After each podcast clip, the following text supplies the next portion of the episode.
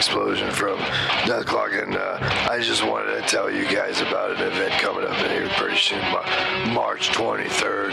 Fun for Funds. is a Journey into Comics network event. Oh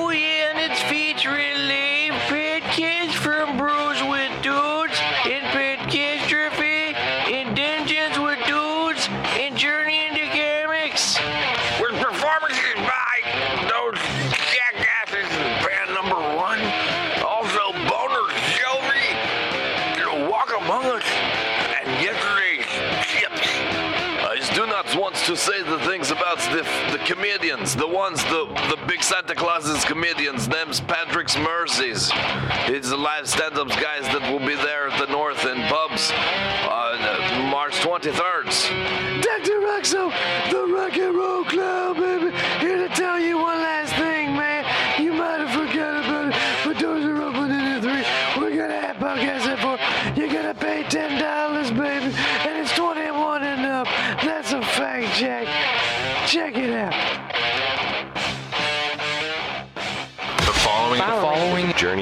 Journey into It's a comics journey into comics. Journey into comics. Journey into comics. Journey into comics. Network. Network. Network. Network. network Network. Production. Production. We're gonna fuck the sodomites in the heritage!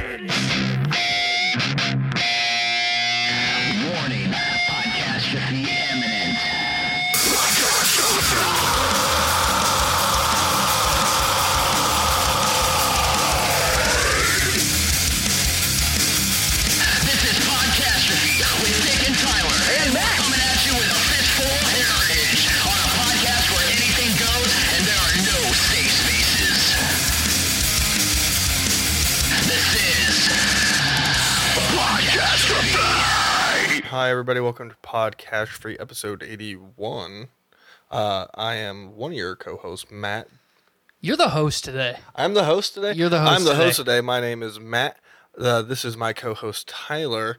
We Hey. are sitting in Tyler's living room because Blaine is whining, I guess. I don't know. Something about, need time off. You guys always have time off. Well, sorry, Blaine. We're busy. And, But- and we have health problems. Yeah. Both of our brains are fucked up. Yeah, real bad, coach. Don't put me in, coach. My brain can't take it. yeah, that's pretty much what's been going down for me. And me. N- Normally, I'm in a I'm in a dapper suit. Tyler pointed that out- out today. He was like, "Yo, where's your dapper suit?" I totally 100% expected you to walk in here in that dapper ass suit. Yeah, I haven't been in a dapper ass suit for probably about a month now because I haven't been able to work because of epilepsy. That's been my issue. I didn't know that you'd been off work. Yeah, I've uh, pretty much every day I wake up with signs I'm gonna have a seizure, and my job requires me to drive around and uh, try to sell people stuff. Right? well, I probably shouldn't be driving if I'm probably gonna have a seizure. so I end up just normally chilling at my house, It's like either asleep or uh, going, man, I wish I could sleep. it's like that uh, the Asian lady from Family Guy driving down the interstate. Good luck, everybody. yeah, pretty much. Except epileptic. Yeah, that's uh, so that's what's been going down with me. That's why I've missed the past uh, few episodes too. I've just not been feeling up up to it. Uh, today I was having a bit of issues, so I didn't go to work again today. Uh, slept feeling a little bit better in the afternoon. So Does the there. we can turn a little bit this way too, so we don't have to keep side eyeing each other. We'll just get it. We'll Well, just if get I, I like that. Sound. that's fine. we'll get it. Well, now I'm out of frame. God damn it! I don't have the setup like Blaine's got. The Yeah. pod cave, the fucking heritage fortress, the the the sex dungeon that we have as a as, podcast as much as it looks dirty, it's set up pretty decent. Yeah. down there right now. So it slightly smells like cat pee and semen. I don't know why. we don't know why the latter. Yeah. I mean, the, the cat pee we can establish, but the semen, I don't know. Because I've never witnessed semen out and about. But uh, makes one of us. does, um, I mean, do you take medication? Yeah, I'm on medication. I actually, uh, so I've been trying out CBD oil. I've heard a lot of uh, success stories from people who are epileptic taking it regularly. Maybe maybe a little bit higher dose than then you can just cruise over to your CBD shop and grab it. Yeah, so I mean, it seems to kind of help, but not too much. However, so everybody always talks about like medical marijuana. Mm-hmm. My friend, and I don't know if this is the same thing or not. So I was over at my cousin's house. He's in Illinois, um, and we had a buddy there too, and he had the like vape pen concentrated THC. Okay. So he had the good, good. Yeah, You had the it good was, shit. It was like a ninety-three percent concentrate. So I, I took one hit of that with him, and I'm not shitting you. That shit sent me into a seizure. See, and that's funny that you say that because when I was in high school, um, I had a friend who was type one diabetic, and one one night we were getting stoned, and and I hadn't been friends with him very long. My buddy Andy, who may or may not jump in the chat later, he had experienced this with Connor before, and I I had never seen it, but you know, Connor being a type one diabetic, uh, you know, we're we're fucking smoking this blunt as fast as we can, and all at once it just sends him into a seizure. The THC fucked with his diabetes and made him have a grand mal seizure for no fucking reason. Yeah, so like that's those are kind of seizures I have as I have grand mals. I now when I say I had it like it sent me into a seizure, I didn't have one actually. Mm-hmm. So what had happened was like everything in my head felt like I was about to have one. So we were sitting on the couch and we are playing Halo, old school, Halo Three, and The worst of the halos. I put my head back. We'll agree to disagree there, young man. I wanted to see if you picked up on it. So I- you so you kicked back Yeah, I because put my 'cause head you felt back. it. And as soon as I put my head back, I went, can't do that because I'm going to have a seizure if I do that. So, and my friend looked at me. And he goes, "Hey, um, how you doing?" And I was like, "Honestly, I feel like I'm going to have a seizure. I need you to pick me up and pretty much take me to the couch right now." So, I laid on the couch for probably like an hour, maybe 2 Mm-hmm. just sitting there like shaking, and then I passed out. I mean, because that's really the only thing that you can do after you've Mm-hmm. had a seizure, right? Is go to sleep. Yeah. So I'm like, I've tried to move everything out of the way because I was convinced I was having one. Mm-hmm. And like, I heard you can talk yourself out of them and everything like that. And I'm just, I'm just basically just trying to like relax my head, like calm down, you know. But yeah, dude, like that that happened, and I was like, the rest of the time, I was like, no, I'm good. Get that shit away from kn- me. I, no moss, Yeah. no moss. Like I'll just keep drinking. How about that? I mean, uh, I mean, you you know obviously a lot better than I do, especially because I'm not a I'm not a neurologist or a um, neuroscientist. But from my understanding, a seizure of any sort, as far as your brain, is just all the fireworks going off at one time. Yep. So you have either essentially they'll start in one part of your brain or All of it at once. brain. But they have to determine that based off an EEG where you have a seizure during the EEG, pretty Right. much. And I've never had a seizure during my EEG. However, next time I go to a neurologist, I'm gonna be like, "Yo, listen, I know how we can figure this shit out." So they they don't. I mean, because obviously they're not gonna. They can't trigger a seizure while you're laying in the machine the for most they, liability. the most they can no they can try and i've i've had them try and what they did was so i was on what's called a sleep deprivation eeg Mm-hmm. so i don't go to bed until like 4 a.m and then i wake up at 7 i go in i lay in a chair with all the shit attached to the head Mm-hmm. and then you sleep for probably like half hour then they wake you up and they just start flashing fucking lights at you and so they're fucking hitting you in your brains at your weakest because you've Yeah. had almost no REM sleep at all, Mm-hmm. if any. Yeah, um, because that that was one of the main triggers that they said they believed was one of my things was sleep, Sleep deprivation? Sleep deprivation, because I always had them at like LAN parties at like four o'clock or later.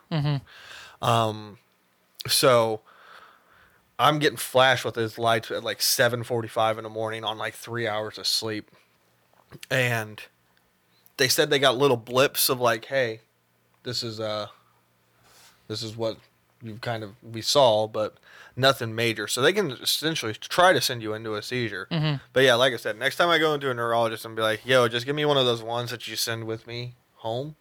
I'll wear it, and I'll just hit up my buddy, and be like, give me, give me that stuff But- one more time." but at the same time, I mean, there's always a risk of permanent brain damage when you have a seizure, right? Essentially, yeah, could be. Because you can only you can only light the fireworks so many times before they don't light anymore. Mhm. I mean, that's the way that I understand it. I mean, that's a pretty morbid way to put it, but Yeah, like- but that's the way that I understand it. Yeah, that's how I understand it. Um, it's not terribly common though for people with epilepsy. Um, but I mean, I, I don't understand. I, I don't quite understand all of it because I try not to worry about it too much because I, as much as it does affect my life, I don't want it to be the only thing. You don't want it to control your life. exactly. Absolutely. So that's that's really the issues I've been having, um, lately, with uh with good old uh, Uncle Epilepsy. Uncle Epilepsy. Epilepsy here. Uncle Epilepsy sounds like a child molester. that sound, that sounds like a dude that you don't want to invite to your Fourth of July party. Well, I don't want him at my Fourth of July party, but he keeps keeps on touching my brain. Get your fat ass back here. Get your fat ass back here. Oh shit. Well, uh, I've also been dealing with some brain stuff, some some chemical imbalances in my brain. I've got uh, I've got a college load as an adult, and I thought I was prepared for that, and I was not prepared for that at all. And I'm just about done. Um, it, it's it's it's making me struggle, and so I struggled with I've I've battled depression on and off my whole life. I've battled I've I've been aware that I have anxiety. Like when I was a kid, my aunt and I would go to the mall or like Target and there were certain stores that every time I walked in the store, my I would instantly get hot and my body would get all itchy. And when I was a kid, I never knew what that was and my family, whoever I was with at the time, would always just pass it off like, you don't want to go shopping. Yeah. So, you know, we would we would walk into Target and I would instantly have like not a panic attack, but I would be heightened awareness, you know, super short fuse like you, that per- person fucking walked too close to me with with their cart and it fucking made me mad Yeah. like like immediately so um i didn't i didn't realize until i was pretty much i don't know i think my first my my freshman year of college that that i actually had anxiety and i never went and got med- medication for it because i was kind of in denial about it that you know i've just i'm, I'm a short fuse guy i've got a really bad temper mm-hmm. people always said i had little man syndrome you know because i'm a fucking short guy Yeah. and I had a bad attitude and shit like that.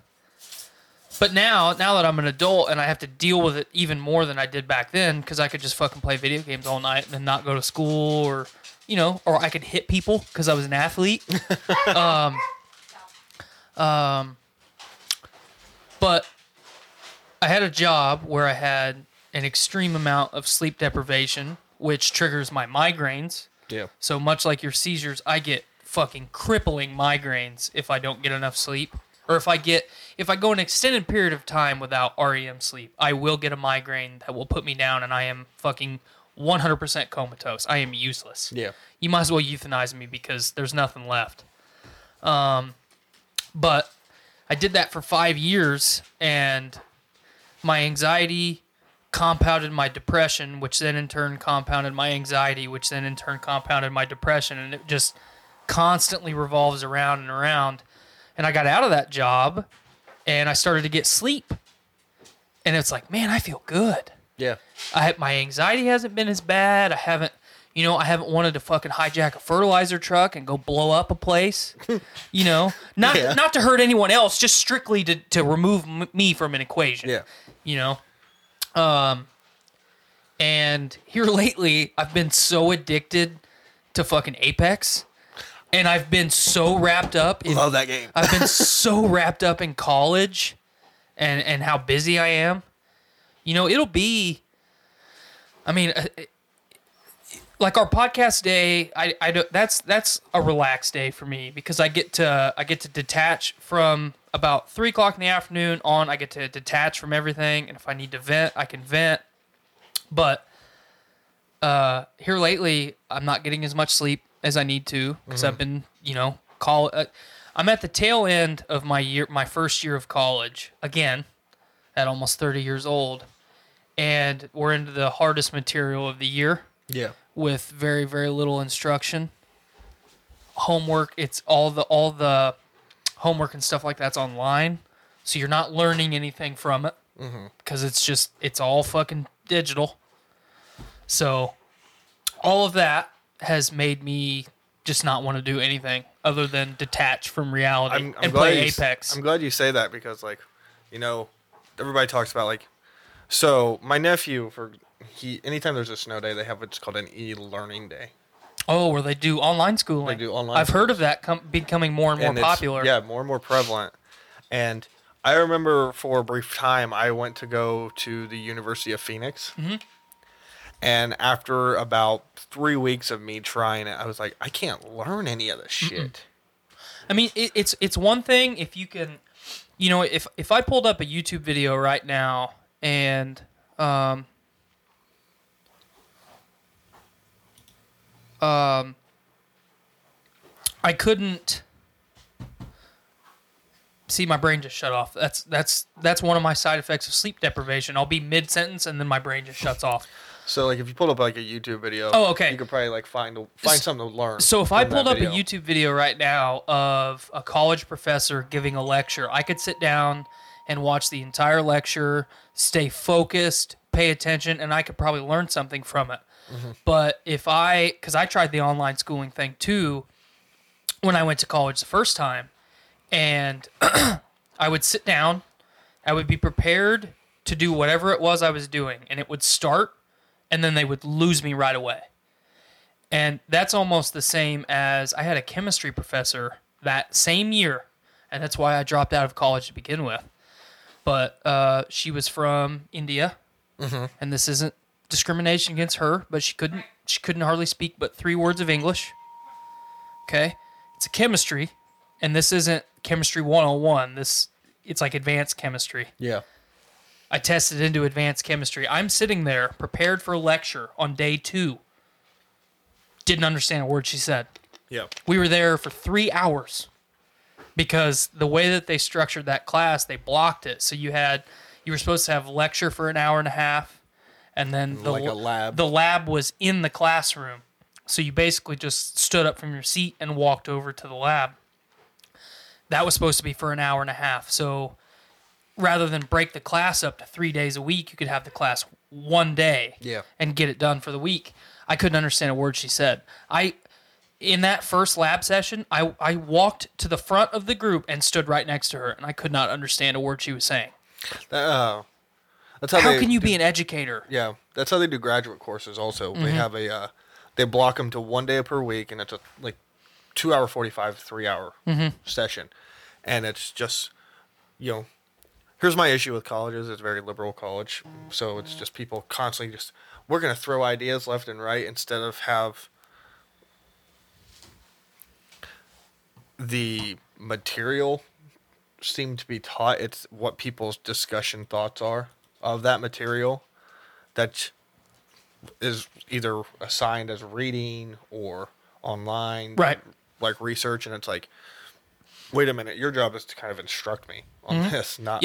Yeah. me listen to everybody. My tuition is paying this business to stay open and your paycheck. You are here to educate me. Yeah, It's my it's my responsibility to learn. It's your responsibility to teach. yeah. It's not my responsibility to teach myself.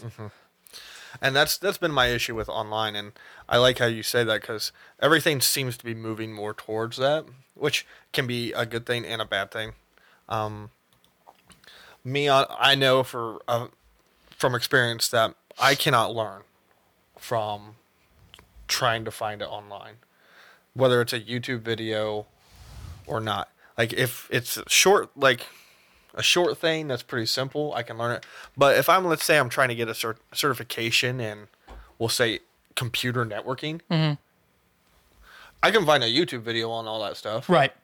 I'm if- not learning it. Like there's no practice experience with it, Mm-hmm.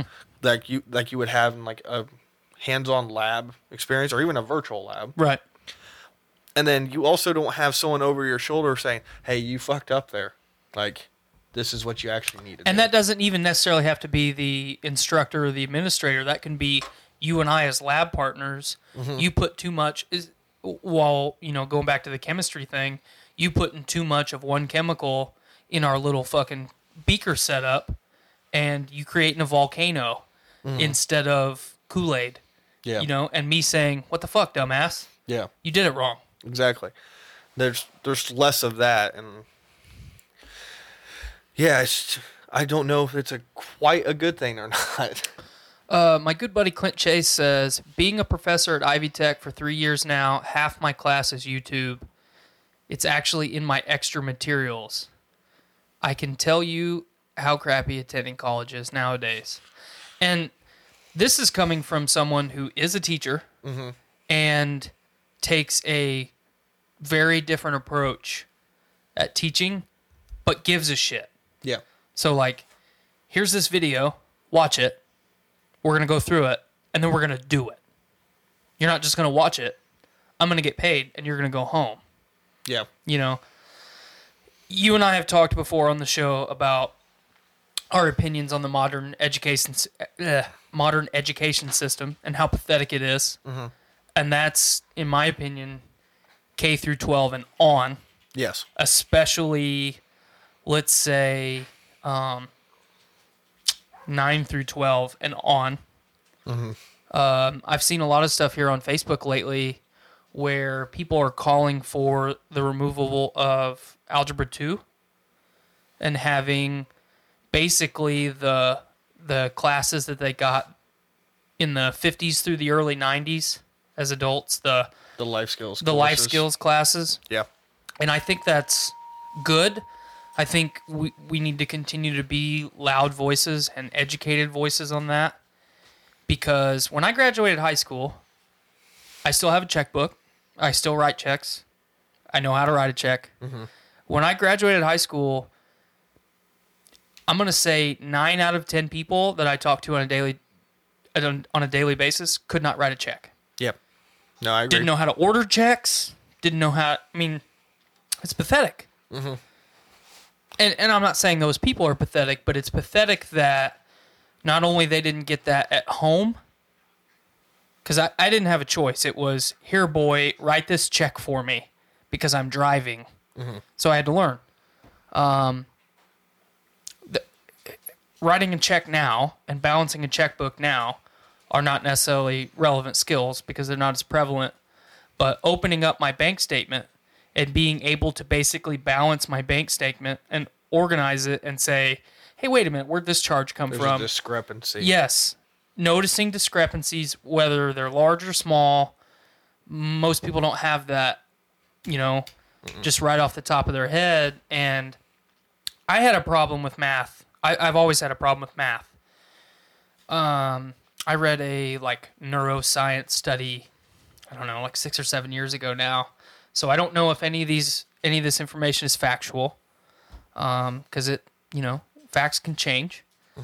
But if you take our population and you split it in half, man, women, child, it doesn't matter. If you take our total population and you just divide it in half, 50% of the people, one side of their brain operates stronger than the other side, and that side is reading, reading comprehension, literature, uh, auditory skills, being able to speak, read, and write very well. The other half of the population is math dominated, and that's and the the, the way this uh, study was written up, it is cut and dry. You are either really really good at math, or you're really really good at English Yeah. and, and and not just English, but literature and reading comprehension and stuff like that. And and it makes sense. Your brain either thinks more uh, logically or creatively. Correct. Um, I come from an education background. That's that's my bachelor's degree is educational studies. I had a lot of college graduate courses for that degree. about um, multicultural uh, learning and then also um, multi shit. What's it called now? I can't remember. It's been like four years. Either way, it's uh, different topics about you know things like music, reading, things like that. Okay. How everybody's brain operates differently, can function those things better. Um, multimodal. That's what it's called. Multimodal learning and everything. So, um, whereas like people who aren't good, let's say learning via video, are better at learning from a auditory thing. So someone will lecture, but also there's people that are bet just better at certain things, which is what you're saying that study um, says and backs up. And I have personal experience reading that kind of stuff too. With my issue here with like things like math, people, you know, they're constantly now they're pushing for people to do at least pre-calculus before they graduate. I'm Mm-hmm. That- that sorry. trend- I think that trend started when I the year that I graduated yeah, high no. school, The year I the year after I graduated, which was the year I graduated. yeah, was when kids ha- their senior year had to have at least pre-cal. Mm-hmm. Me, I never did. I went up to algebra two, and I was I said I'm not taking another math because I had no intention on doing anything that I needed that. For. Right. Like, I don't understand the purpose of needing to know calculus and everything unless you are intending to do some kind of engineering or rocket science. Now, uh, and and I would be the first uh, prior to my job that I have now. I would be the first to say all of this abstract math is bullshit.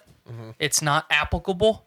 Um, you know, I've I've kind of I kind of stuck my foot in my mouth for years because a lot of the math that I'm doing right now, whether it's called well, all the math that I do in my college courses apply to what I do on a day to day basis. So if I'm going to bend a piece of pipe, it's geometry, calculus, and fucking algebra 2. It's all of it together. And I struggled with all of them Yeah. because I'm not good at math.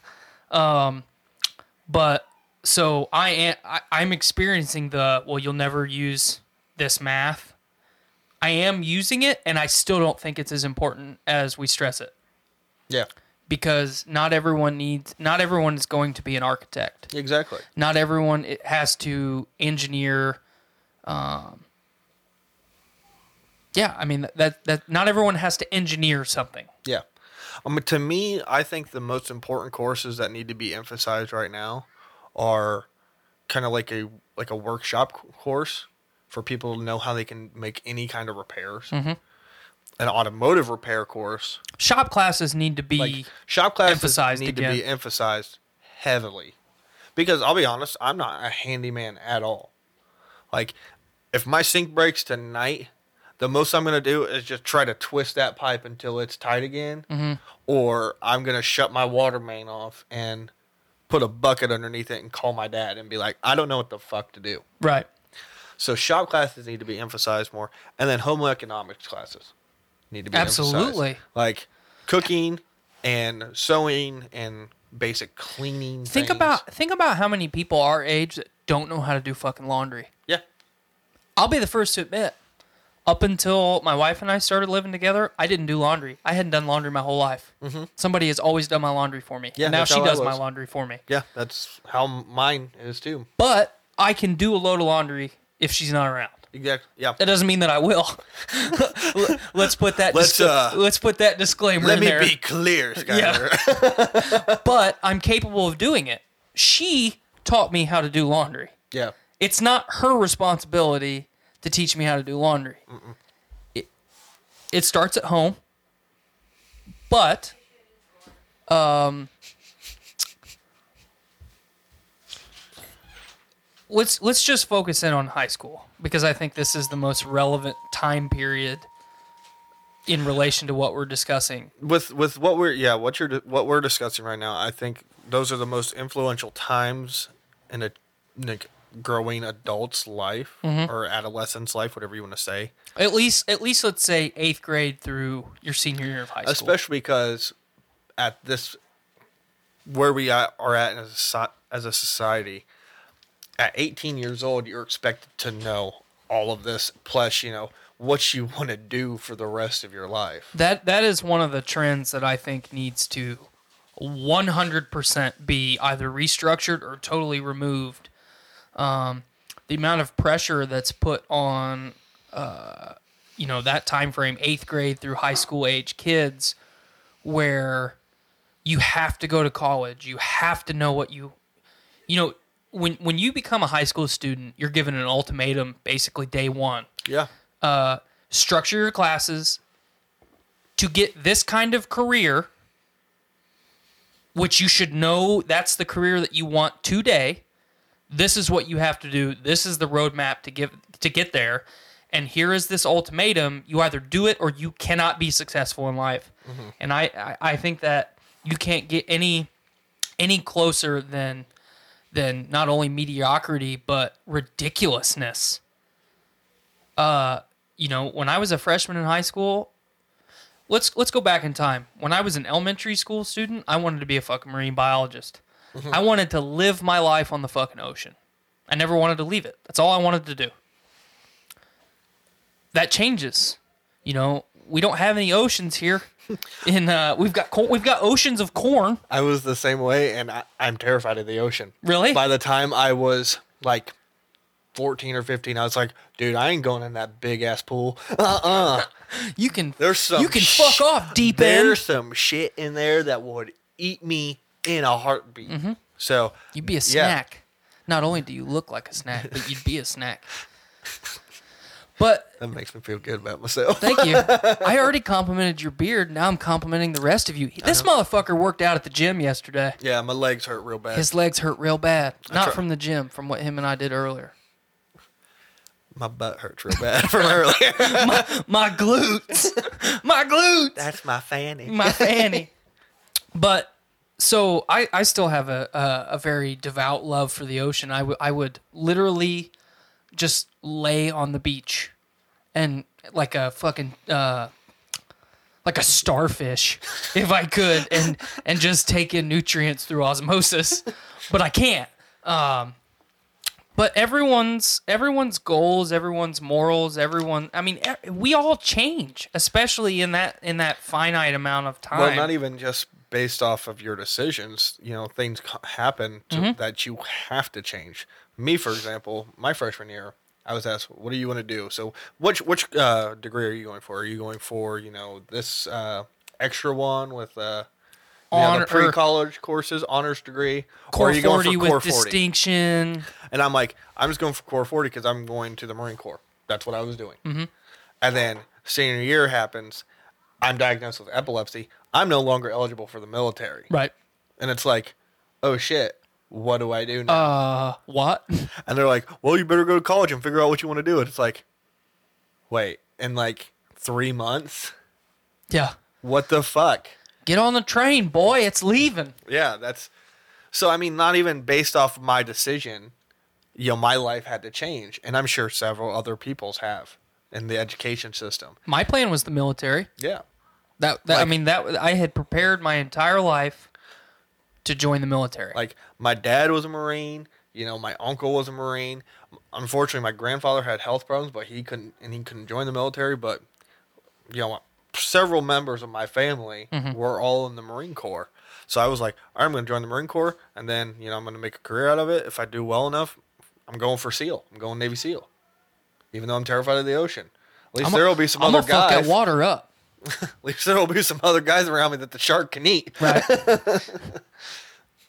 But uh, you know, those kind of things happen, but yet the peop- the kids that are being brought up in that system aren't taught the basic life skills that if their plans do change Mm-hmm. or God forbid their plans just don't work out for them. Well, we as a species are already predisposed to to um, view change very negatively. Yeah. We're not big fans of change. Yeah. We, we like our P's and Q's exactly the way that the P's and Q's were the day before. I dotted my I and crossed my T Yeah. right there. Why is it over there? Right, now? right.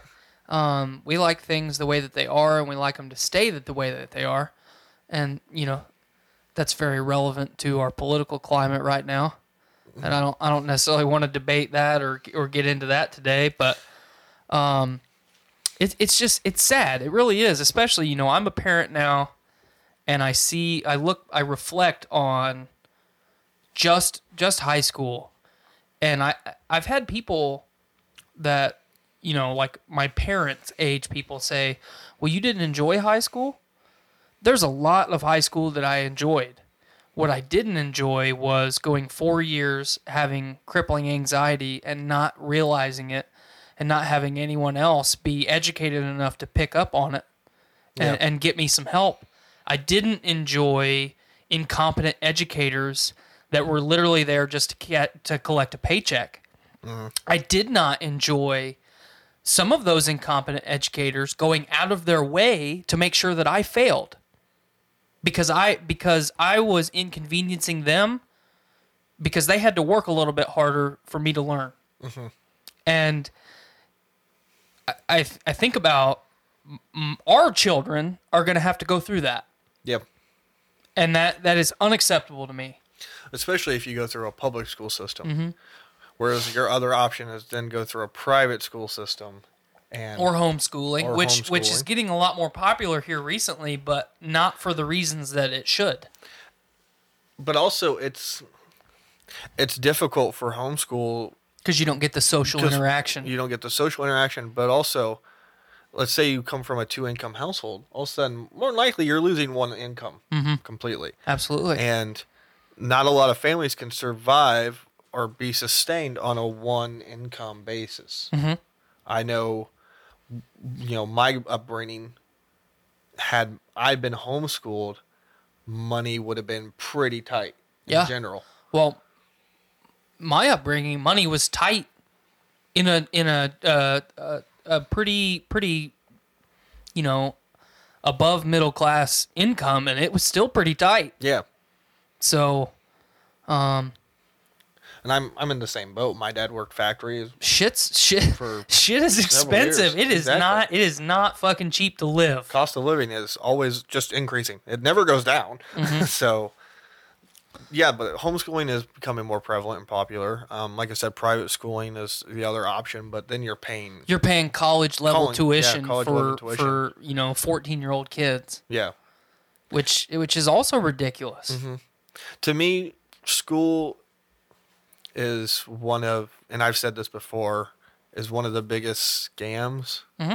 in the country. Especially college. like yeah like post secondary schools are always the biggest because you know i went to purdue um, it's a big ten school here in west lafayette and I'll, my parents paid helped pay for it with my lo- with my loans on top of it and i didn't attend class lit- literally three-fourths of my time and i was still granted passing grades.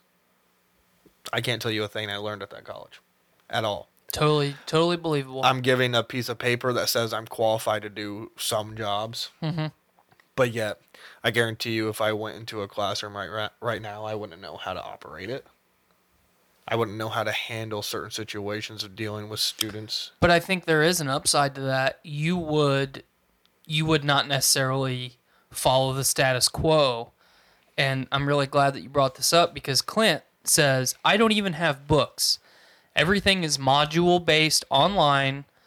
Also, Ivy Tech spends hundreds of thousands on trainers that literally teach you nothing that you would do in the field related to anything you would be doing. It irritates me, so I go out of my way to bring in real world, tangible objects to touch and troubleshoot. Yeah. He does a lot of um, like preparation for industrial manufacturing, uh, you know, CNC. He, do, he does a lot of basically the shop class stuff that we that's totally removed from high school curriculums now. That's Yeah. what he's teaching to adults. Yeah. So it's just I mean you've got it right here in the chat. We've got an educator saying, "Yeah, this is this is just as fucked up as you're describing it." So it's And- it's just sad and and and I feel It's at- not even just sad, it's scary. Mm-hmm. Because I'm not even a parent yet, but I know I don't want that for my future children. right. And you are a parent, and you are going to have to. I'm not sure how old your kids are. She's almost 3. So here in the next couple of years, your child will probably be entering the public school system. Mm-hmm. Yeah, we're not going to send her to a private school. So it's just like you're going to start to experience that world of, you know, either lackadaisical educators, educators that are literally going out of their way to just like piss off students. and collect a paycheck. Yeah. It's and they get away with it. Mm-hmm. And then you have people like myself and you, people like us, that have an issue with modern education, and you know, I, I I've been pretty bold in my statement of I think teachers get paid too much. Um, and and if you go in the backlog, uh, like my first, I don't I don't remember if it was my first episode or the second time that I was on I was on this show, but I go pretty in detail why I feel that way. And then, you know, uh, about 10 episodes ago, you and I talked about the whole sabbatical thing, about how I think that is total bullshit. yeah. Yeah, just go ahead and take a year long paid vacation. Hmm. Wonder why I don't get that, you know? Um, or, or, you know, wonder why more industries don't get that. Think about what, in all of the career fields that you've worked, think about what it would do for you as far as your mental health, your physical health, your home life. If you could just say, all right, I scheduled my sabbatical uh, January 1, I start, and I'll be back January 1 of the next year to Yeah. continue working, and you get paid the whole time. Think about how beneficial that would be to you. Obviously, it's a lot of dead money, and it's not feasible for every industry to do it. You know, we don't live in communist utopia, but we don't have enough time at home. Yeah, I agree with that 100%. I personally think the full time work schedule should be 32 hours a week. You, you you're thinking more of the European model. Yeah, uh, particularly France, I think, is Mm-hmm. yeah, the they just went to the 32 hour work Yeah. week not long ago. because you know i i listen to my again my dad has been a factory worker my whole life Mm-hmm. and you know he's putting in six days a week 10 hour days so Right, he's working 60 hours a almost week. 60 hours a week where my mom is a receptionist at a doctor's office who still puts in 50 plus hours a week it's like why do these people need to be there so long right. like because like my dad he's in the car manufacturing business his place you used to work at um you're gonna tell me that you guys are selling all these cars i'm sorry i worked upstairs at that place for a brief time you make up less than 4% of the active car market Right. there's no way that all of these cars get sold Yeah, they like to advertise that every car that is being manufactured, so one every minute, Yes. we'll say, is sold the minute it rolls off the line. Mm-hmm. And, you know, I, I, I'm obviously not a higher up member of that organization. I'm not a, uh, I'm not even an employee of that organization anymore, but I'm not an accountant, so I can't say financially, you know, I'm not a bean counter, so I can't say what what is bought and paid for and what's not. But I can say that Monday through Friday, I drive right by Bob Rohrman Subaru, Yep. and I see a lot of cars sitting on that lot. And and and don't get us wrong, folks. We're not we're not sitting here attacking Subaru. We're just saying, as far as our modern workforce goes, there is no reason that we don't need. I worked. So this is my ninth day in a row working because I worked all day Saturday and all day Sunday. That's unnecessary. yeah That is basically 48 hours that I missed out spending with my kid and my wife. Or or you know, hey man, let's go see a movie at noon. Sorry, mm-hmm. I'm at work. Can't. It's unnecessary.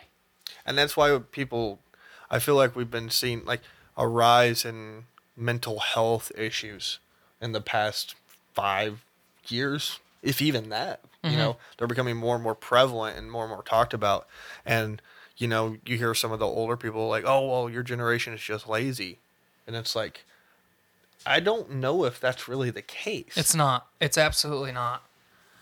I just find it unnecessary for us to be at a job for over 40 hours. Well- I can see 40 hour work week. like I could I could see that. Whereas do I still want that? No. But when you're at a place more than you're they described it at Subaru when I worked there as you will literally see these people more than you see your family. Absolutely, Why that's is totally that a true. thing? Yep. That should not be how you try to convince people to work at your at a place of employment. Mhm. Because I don't want to see these people more than I see the people I actually give a shit about. Right. And if people, you know, there's a lot of anti-union sentiment in this country right now. Union membership is the lowest that it's been since basically the beginning of unions. Um, unions fought for the eight-hour workday. You wouldn't have an eight-hour workday if it wasn't for, you know, particularly uh, mining unions, uh, the the textile industry unions, predominantly women, um, making up those unions in that industry at the time. Um, we wouldn't have any of that shit. So let's let's kind of flip the script a little bit and say, you know, if we didn't have any of that, I'm a member of a union. I buy into it to most of it. Um, we'd be complaining about a 70 or 80 hour work week right now Exactly. instead of a 40 hour work week. Now, that doesn't make the 40 hour work week correct.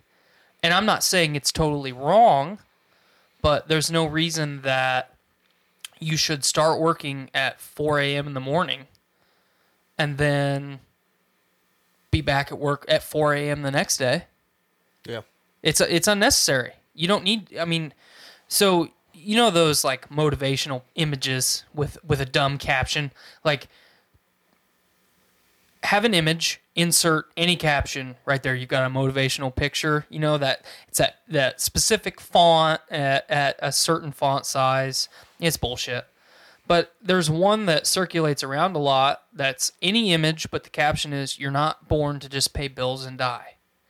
and there is nothing truer than that right now. Mm-hmm. Like Blaine brings up, and I well Nate or Blaine, whoever typed this up, says, "What about twenty-hour, better paid work weeks? Considering in ten years, a majority of jobs will be filled by robots." And I don't know that that's entirely true because there's a lot of industries that can't be totally automated. Um, I wouldn't want food manufacturing plants to be totally automated because Well, even got- if you, you- have these jobs where they're like robotic, you have to have workers Absolutely. to control these robots. I don't. nothing I can think be tr- people truly 100% automated. I think people overestimate the ability of uh, uh, robotics Or mechanical like, workforce. manufacturing. Like we both have been at Subaru. Mm-hmm. Uh, I worked on the final line in particular, and they have robotics on that line. They need to be operated because those things mess up Yeah, almost fifty percent of the time. yeah, they have to be maintained. Um, Now that requires special training, and that opens up new jobs and new opportunities for people. right. as far as the 20 hour work week, I honestly don't know if that would even be feasible. I mean, you could say it for like better pay for, but then I think you go to kind of like those people at McDonald's that are begging for $15 an hour. Here, here's the thing, though. Say, say you take my job. Uh, I work a 40 plus hour work week. Um, I'm an electrician. The amount of things that I am expected to do on a day to day basis, is quite a quite a bit. I have a, I have a pretty heavy workload day to day, and it's not always the same. But if I only had 20 hours a week to get my workload done right now, mm, wouldn't get done. Your high rise apartment buildings wouldn't get built. Your roads wouldn't get repaired. Um, you know, it's just it's it's not enough. There there's a happy medium somewhere, and and, and not only have we not approached it, um, because especially in the country right now, people say, well, we don't need to copy everything Europe does, and I would I would agree with that on Yeah, a lot agree- of things I agree with that. they're not they're not utopia any more than we are. You know, they've got some things right, we've got some things right. Um everybody's kind of got their niche of stuff that they figured out and everyone just wants to point and say, "Well, we're not going to do it that way."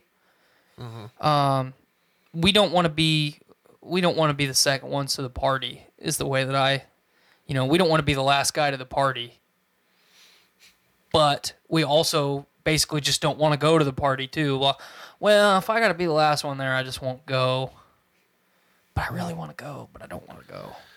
But you, I mean, there's certain things that you just cannot get done in 20 hours.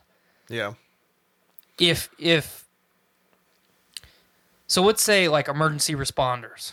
So if you if if you have if you take all of the ambulance services and all the hospitals in America, and you break it up where every person that works for, in that business has a 20 hour work week, you would have to split it up where there is 24 hour a day coverage, just like there is right now, but you would have a lot more people involved. Probably double the people, You if would not more. Yeah, I mean that that's obviously just us pulling numbers out, but you you would I mean you would I don't I don't know that it would be feasible, just because of the uh, that's just because of the logistics involved, and we got in the chat or what about universal basic income? I don't like that. No, me either. I don't lo- I don't want I want as few people in existence to tell me what I can and cannot have as possible. I think if you go to like a universal basic income, it leads to an idea that skill sets are all the same when they're not. Right. Now, I do think that there should be a standard of living that everyone should have. Absolutely. And uh, this kind of goes back to the people at McDonald's working there. And, you know, let's say they don't have the same opportunities as someone to be able to get like a college degree or something. And they're stuck working at McDonald's. Okay. And but their wage doesn't allow them to live. Do I agree that the minimum wage is too little in the country? To me, I say yes. Because if you look at the cost of living, the minimum wage compared to the 1970s is like, I want to say it was like 9% lower uh, today than what it was back then. Okay. So I just feel like that correlation is wrong. It needs to minimum wage needs to increase with the cost of living increases. Absolutely. And that's where I think that needs to be fixed. But as far as a u- universal basic income, that to me just screams we are not caring about what your skill set is. You are just going to get this amount of money because we said so. Mm-hmm. Because I'll be honest, I don't want to make the same amount of money as a heart surgeon. A heart surgeon should be paid more than me. Well, it's funny too because I say, you know, I always say the joke, you know, if you and I are both in medical school, I graduate top of the class, you graduate bottom of the class. At the end of the day, what are we both? Yeah, you're both doctors. We're yeah. both doctors. so, do you want when you go to the hospital, are you seeking care from the best physician that you can possibly find or are you seeking care from the the you know, Jim, the janitor? They make the same amount of money Yeah. you know I, I i just i don't know obviously that's a really bad example and and and we could really break it down and get more in depth with it um i just i don't know it's it's a tough subject because Yeah. because matt and i aren't you know We aren't the most liberal people either. We're both pretty old fashioned in belief systems because I, I know for a fact I am at least. I'm pretty conservative in, well my, in and, my ways. and and i i kind of look at myself as the the swirling vortex of well on this issue i'm very conservative. On this on the next issue i'm very liberal. Do i think that we should work ourselves to death for corporations? No. You know that that's a liberal ideal that you should work as little as possible. Mm-hmm. Do i think that people should not have to work at all would i love to not go to work? Absolutely. People should work for something. Yeah. whether it's uh, being self-sufficient and working to feed and take care of your own family um, i mean it, being alive right now is just tough. Because the moment that you're born you have so many expectations from literally everyone from from from a society level and culture level all the way down to where you're at as an infant your your whole life is already planned out for you. Mm-hmm. You know whether- Expectations. yes whether you're man woman robot fucking purebred dog it doesn't matter. The moment you exist your whole life is planned out for you. You know, we're at let's say 13th or 14th centu- century woman levels just across the board because of the amount of expectations that we have. Well, mm-hmm. when you turn 12, I'm going to marry you off to this dude over here because he's going to give me 10 goats. Yep. I fucking love goats. Give me good cheese and milk. I fucking love goats, man. These ones, if you jump at them, they fall over. they fall over, and then I can do whatever I wants to them. But I mean, and and I make jokes about it, but it, it's just the, fucking our political and social and economical climate right now across the world is just pathetic. I saw an article today that there's hundreds of Christians that were just killed in Africa just for being Christian. Um, you know, we don't worry about gun control in Africa, but we worry about it here. We condemn the people that have guns here, but we don't condemn the Africans. I notice a lot to uh, the uh, shooting that happened In New Zealand? New Zealand at the mosque. I've been hearing a lot about that on the news about Trump's response to that and like everything. And it's again going to like you you just mentioned gun control in Africa. It's the top story for that day. I think was Kylie Jenner doing something. And Mm-hmm. well, the, like, wait the, a the. Jenners are denouncing firearms. They're they're wanting to push for extreme gun control now, which which is fine. You know, a, as an avid as a avid gun owner and supporter of every person on this planet should have a right to choose what they do and what they don't do on a daily basis and what they own and what they don't own. Now, obviously, I'm not talking about nukes and fucking tanks, folks, mm-hmm. because somebody, someone, someone's gonna listen to the show and be like, "Well, this fucking guy thinks we should have nukes." Mm-hmm. N- No, no one should have nukes. You know who should have nukes? Every single country on this earth should, s- supply all of their energy nuclear I agree with that. they have now figured out how to design and implement and control fuel rods, so nuclear material, radioactive material that doesn't degenerate, that doesn't get hot, doesn't fucking melt down. We don't have like another Three Mile Island. Or, Yes, or Chernobyl. Chernobyl. Yeah. You know, we have the fucking technology, but we're still buying fucking coal. Let Let's keep rolling that coal. Fuck them. Wind energy, totally useless. Yeah. Solar energy, not feasible because it's expensive. Uh, Elon Musk is designing all this cool shit. Cool. Elon's doing some good stuff for humanity. The man can't do it all by himself, and it's not feasible to buy 90% of the shit that he makes. Yeah. Sorry. We figured out nuclear a long time ago, and we've made it better. Fucking use it. Don't be afraid of it. That goes back to the economic issue though of big corporations. Absolutely. There's no incentive to change because you, if you change, you stop making money. Exactly. And, then that goes back to what we mentioned earlier. We as a human species don't like change. We don't fucking like it. We want it. We cry for it. But when it's right there on the edge of, man, we could really do something here, we're like, you know what? Let's go ahead and pump the brakes on this. I We just came full circle accidentally. yeah, we did. All right. Um, we had some lighter hearted topics. So I got home. I got home from work today. I stopped by Podcastrophe HQ, picked up a couple things um, to get prepared for this stream here. Um, um, and I just happened to check on my fish tank. I don't know how to flip this camera around and, and view my fish tank. Otherwise, I would show the live stream my, my fish tank. That's kind of pathetic right now. But I got a fish supposed to be the center centerpiece fish in my tank. He's he's a little baby fish. He's he was gonna grow big and strong and beautiful. And uh, last night when I went to bed, he was fine. This morning when I got up and checked on him, he was fine.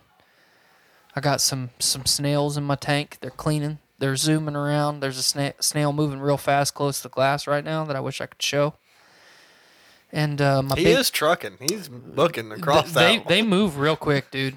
they're they're the snails in this tank are probably one of my favorite things to watch. Like those catfish that are zooming around all over the tank right now, they're really fun to watch. But those fucking snails do some cool shit. They they try and climb plants that they can't climb, and then they fall, and then they roll around, and it's it's it's comical.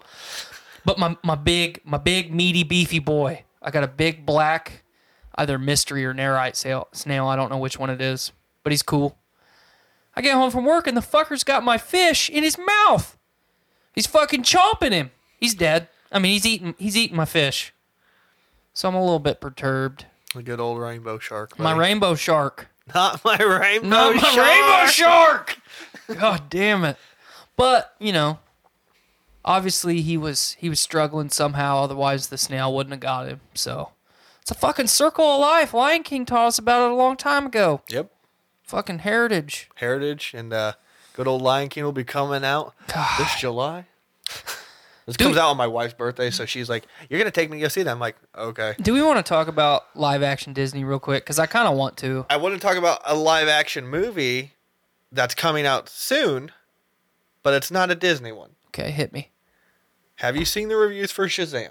No, I ha- well, I've seen one review for Shazam. Apparently, it is one of the best, not just DC movies, superhero movies ever. I can believe that. Um, the the reviews I've seen, they're like, yeah, it's better than any Marvel movies come out, which is to me, I'm I'm a bit amazed by that because critics seem to love Marvel movies. Well, critics are incentivized to love Marvel movies. well, I Disney think. owns all of entertainment now, pretty much. Right. So, Well, yeah. I mean, the, literally- the the Fox deal did get 100% confirmed today. so I mean, Blaine here posted a meme earlier. Says he's just Amazon and um, what other one away from owning the Infinity Um, Gauntlet of entertainment. Wasn't it Amazon and Google? Yeah, Amazon and Google. I mean, you might be able to add Pornhub to that too. Maybe Perhaps. Pornhub's going to be the one to challenge them. Pornhub buys the rights to Mickey Mouse. Pornhub v Disney. Oh shit. But uh, yeah, no, the reviews for Shazam, you know, great. They say it is uh, heartfelt, terrifying at times. Which I like you know, that. they've got uh, they got the guy from The Conjuring to direct it. So Oh, that's right. That's right. That's right. because when uh, he was announced to be the director, they're like, "Wait, isn't that the horror film guy?" Wasn't his name like? Isn't his name like fucking John? It's not John Woo, but it's something like that. It's something like that. Because he did, didn't he do one of the Fast and the Furious movies too? I don't think so. He might. I don't remember. I just know they were like, yeah, this is the guy that did like I think it was The Conjuring two and uh, Annabelle, uh, Origin or something, whatever it was called. But uh, again, they released a new trailer. Mm-hmm. Looks fantastic. I haven't watched the new trailer yet. I just saw kind of a still image of, uh, of Shazam, like post Shazam or pre Shazam and post Shazam. Like it's him as a kid on top and him as Shazam on the bottom, which was really the the the art was really really cool. Yeah. I've been excited from it, or I've been excited for it from the get go. From the moment that we got that new trailer, I got even more hyped for it when I saw all the people condemning and trying to ruin Captain Marvel before it even hit theaters, and you had the That's The the one I haven't seen yet. I haven't seen Captain Marvel. it's it's good. Uh, uh, there's a lot of people that I know that that didn't like it. I think that they're just they're so caught up on movies like Black Panther that now they're not gonna like movies like Captain Marvel. Um, I'd like to see it, but then part of me is also just like I kind of just want to save my money and wait till Shazam comes out to watch that one. or you should just go see both of them. I could, but I'm also kind of broke right No, now. No, I get it, dude. I get it. I totally get it. Um, I, I'm definitely gonna see it. Um, I never thought that I, I wasn't one of those people that was like, yeah, Shazam and Captain Marvel are gonna compete in the box office. You and I have said it for a long time, pretty much as, as long as we've known each other, that eventually DC is gonna get it right.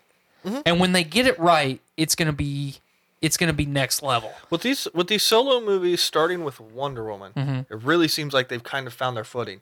I loved Aquaman. I still haven't seen it. Like to me, Aquaman bought 100 and 150 percent into their cheesy moments, which made which it so which much works better. for some people. Yeah, which made it so much better. And I mean, I know our uh, our good old friend Nate here didn't like it too much. He didn't care for it. But We still like him though. uh, to me, Aquaman is right up there with Wonder Woman.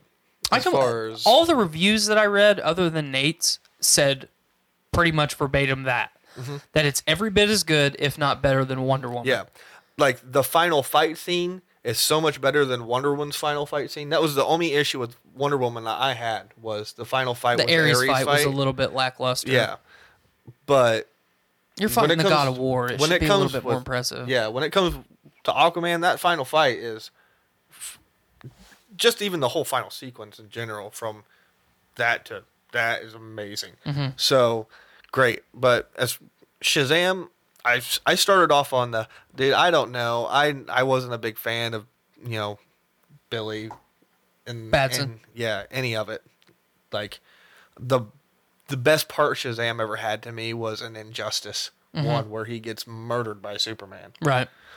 and then I always liked I always liked Shazam as a kid because he was one of the few people that could challenge Superman, Mm-hmm. And I always thought that was really cool because I didn't like Superman. I still don't. I love Superman, Fuck off. obviously. So, and I don't know, maybe like that was part of my issue, but I I just remember as a kid that episode of Justice League Unlimited, Mm-hmm. and how he was like, "Look, Luthor's a good guy," ah, and he's constantly, and I was like, "Dude, fuck this naive little kid." Yeah. So uh, pretty much ever since then, I've not liked Shazam. But I've become more and more hyped for this movie as it's getting closer, and I feel like their trailers are finally Oh, they're great. doing the right thing. Whereas, like in Batman v Superman, I have complained so much about them. They showed every, they showed their whole hand. Well, I mean that's that's modern cinema in a nutshell right But now. I feel anyway, like Shazam isn't doing that. no, they're not. Shazam hasn't really. They've showed the villain twice Mm-hmm. in the trailers, and it's just a quick introduction fight scene where Shazam gets his ass beat. right. Like, obviously, we know what's going to happen in the end. Right. At least we think we know. Yeah, but they they haven't shown the the big like in Batman v Superman. Why are we showing Doomsday? Right. Dragon Ball Super Broly. Why are we showing Gogeta? Yeah. Like these things should be left for the people that go see the film, like pay their money, and then they get that surprise. Here's the problem, though, for a lot of people. You know, us as as America specifically, America, America. America. America. We want everything yesterday. Instant gratification. We want instant gratification. So, as a Dragon Ball fan, whether you like Super or not, you get a little bit of gratification because you're seeing Goku and Vegeta and the crew again, and then, and then it's like, okay, now we get Broly, a little bit more gratification. What else we gonna get? Vegeta I Red. bet I better get Vegito or Gogeta. I better get one of them. Oh, there's Gogeta. All right, I'm satisfied. I'll go see it now. Yeah. If they wouldn't have showed it, people would have not went and saw. I, well, Dragon Ball Super or Super Broly is not really a good example because we were going to go see that no matter what. Yeah. But something like, imagine, imagine them doing like a Superman movie, and the whole trailer you never see Superman. He's not in it. There's a lot of people that be like, "Well, where the fuck is Superman at? Is Yeah. this even about Superman?" Well, I mean, I remember when I went and saw The Dark Knight Rises. Mm-hmm. They dropped the teaser for Man of Steel. Right. and the teaser was all it was was the little kid and it had the, him doing the pose with the red cape flapping Right. and people got so excited when they just saw that little scene and then you just heard a and a cloud like Him couldn't even fucking see breaking the sound really. barrier. like it was just like a line going through clouds and people were so excited and then they fucked up that whole movie It wasn't. But it wasn't, wasn't that It bad. wasn't bad. We don't need. We're, we're won't gonna have the, that. we're gonna have the conversation again. we won't go into that. But anyway, um, I'm just I'm getting more and more hyped for Shazam, and I'm pretty. The more hyped I'm getting for it, the happier I keep getting because I am such a big DC fan. Well, and and to go along with Shazam, I'm also equally as ex- as excited. Um, you know, we're in we're getting we're getting into blockbuster season, so it's now springtime. Captain Marvel kind of kicked everything off. Yeah. We've, we've got Shazam coming up. We've got Avengers uh, Endgame coming up, which Which I still need to get caught up on all those Avengers movies. just just watch I just watch so Infinity War, excited. man. I've seen just- it. Okay. I saw Infinity War. Thought it was by far the best Avengers universe movie. Mm-hmm. Well, it's the most ambitious movie ever made. Let's be honest. Yeah. Just just from the Well, you're, casting. bring, you're bringing in a decade's worth Mm-hmm. of work, and if you don't knock it out of the park, oh, you're done. You're done, like that movie had to be a home run. Otherwise, it was going to be a failure. Oh yeah. And it was more than a home run. That was Well- a grand slam, Well, brother. let, let's look. Let's look at it, brother. Let's look at it from Endgame's perspective. Mm-hmm. Endgame has to top Infinity War. Now, let me ask you this. How do you think Endgame is going to end? I want to get your theory because I really think, I'm like, how do you do this without it kind of being cliche and a disappointment? Okay, let me let me wrap up the DC real quick, Yep, and then I'll go jump ahead. into that. So, James Gunn was announced as being rehired by Disney. Let's let's do a silent uh, applause for that for sure, because uh, there's a lot of us that called that from from the get go, and and It's the right decision. and a- as a consumer of entertainment, I feel that for once, my wishes have been answered, ha- my wishes have been granted, and that's that's a little bit of a prelude to something I'm gonna bring up in a minute. But, um, they they made the right move. Yeah. On the same hand, Warner Brothers and DC are still paying James Gunn to make Suicide Squad, which we learned this week is not Suicide Squad 2. It's a total reboot of the franchise. So when we saw the casting of uh, Idris Elba as Deadshot instead of Will Smith due to scheduling conflicts, I don't think it'll be as good because I, I think I think Will Smith's your guy. Like, now. I haven't seen the first Suicide Squad. You need to watch it. But from all the people that I've talked to that I have seen it, he carried the movie. Absolutely. So, as much as people love Idris Elba, I don't know how they're gonna get over not having Will Smith. It's it's gonna it. be weird, and and you know Margot Robbie's doing the whole Birds of Prey thing, so no one no one really knows if she's confirmed or not for this movie. Um, you know, I saw a meme or or kind of a blog post earlier that was you know Warner Brothers DC makes this power play where they reboot the entire franchise after one movie just so they can get over Jared Leto as the Joker, which which we're getting a Joker movie too. Right. So, I mean, th- th- there's so much stuff going on, but big win for fans of James Gunn and just good people. The guy deserved a second shot. He apologized for what he did a long time ago. So now we're going to get Guardians 3 the way that it needs to be, and we're going to get fucking Suicide Squad the way that it needs to be. I have faith that he will make that movie good. Oh, he absolutely. Look Yeah. what he did with Guardians of the Galaxy. Yeah. Who fucking cared about the Guardians of the Galaxy Guardians before of the Ga- James Gunn? Yeah, Guardians of the Galaxy is one of Marvel's best. It if is the not best their one in my best. opinion. It is I 100% love, see, I the love best the Winter one. Soldier. Oh, it's good too. Like Man, I, it's so good. I love the Winter Soldier, but to me, Guardians, like I was one of those people. I was like, I'm not watching this knockoff of the Watchmen. right. And then I watched it. I was like, this is completely different, and I love every bit of it. It's like the Watchmen meet Star Wars and Scooby Doo, and it's so fucking cool.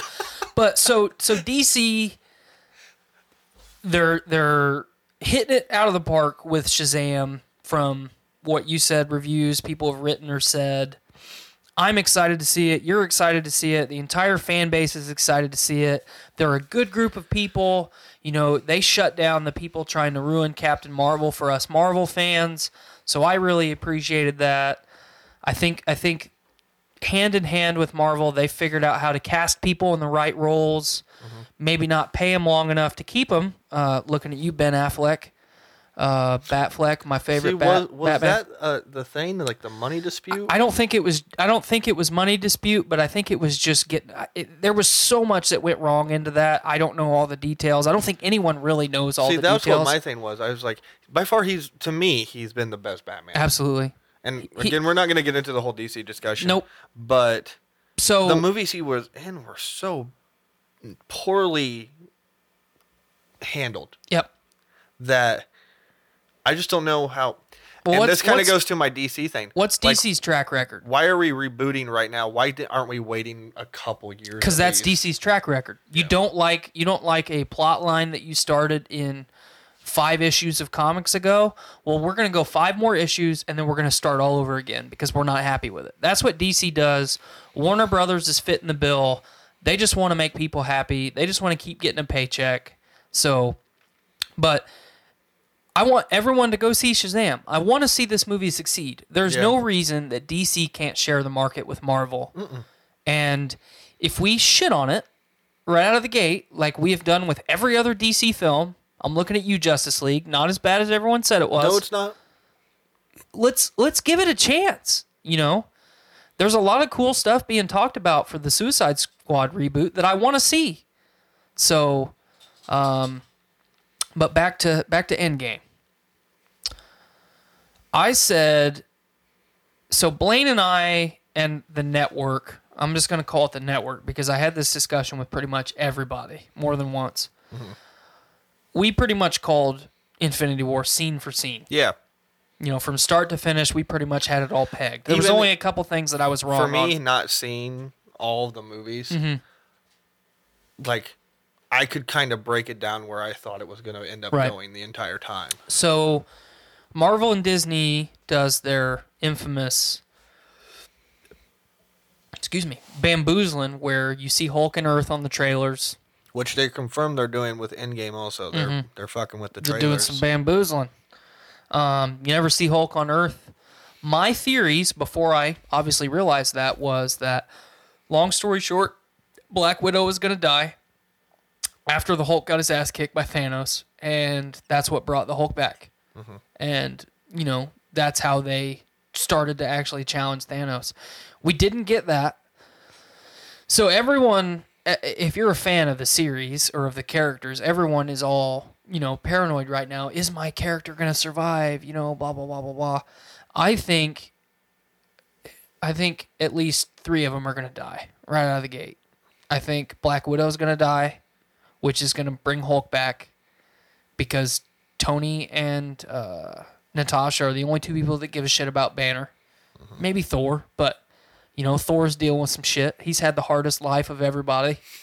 You know, all of his fucking people are dead. Well, half of half of his population are dead. yeah. So, I mean, we'll see what happens there. So I think Black Widow is a definite no go. She's done.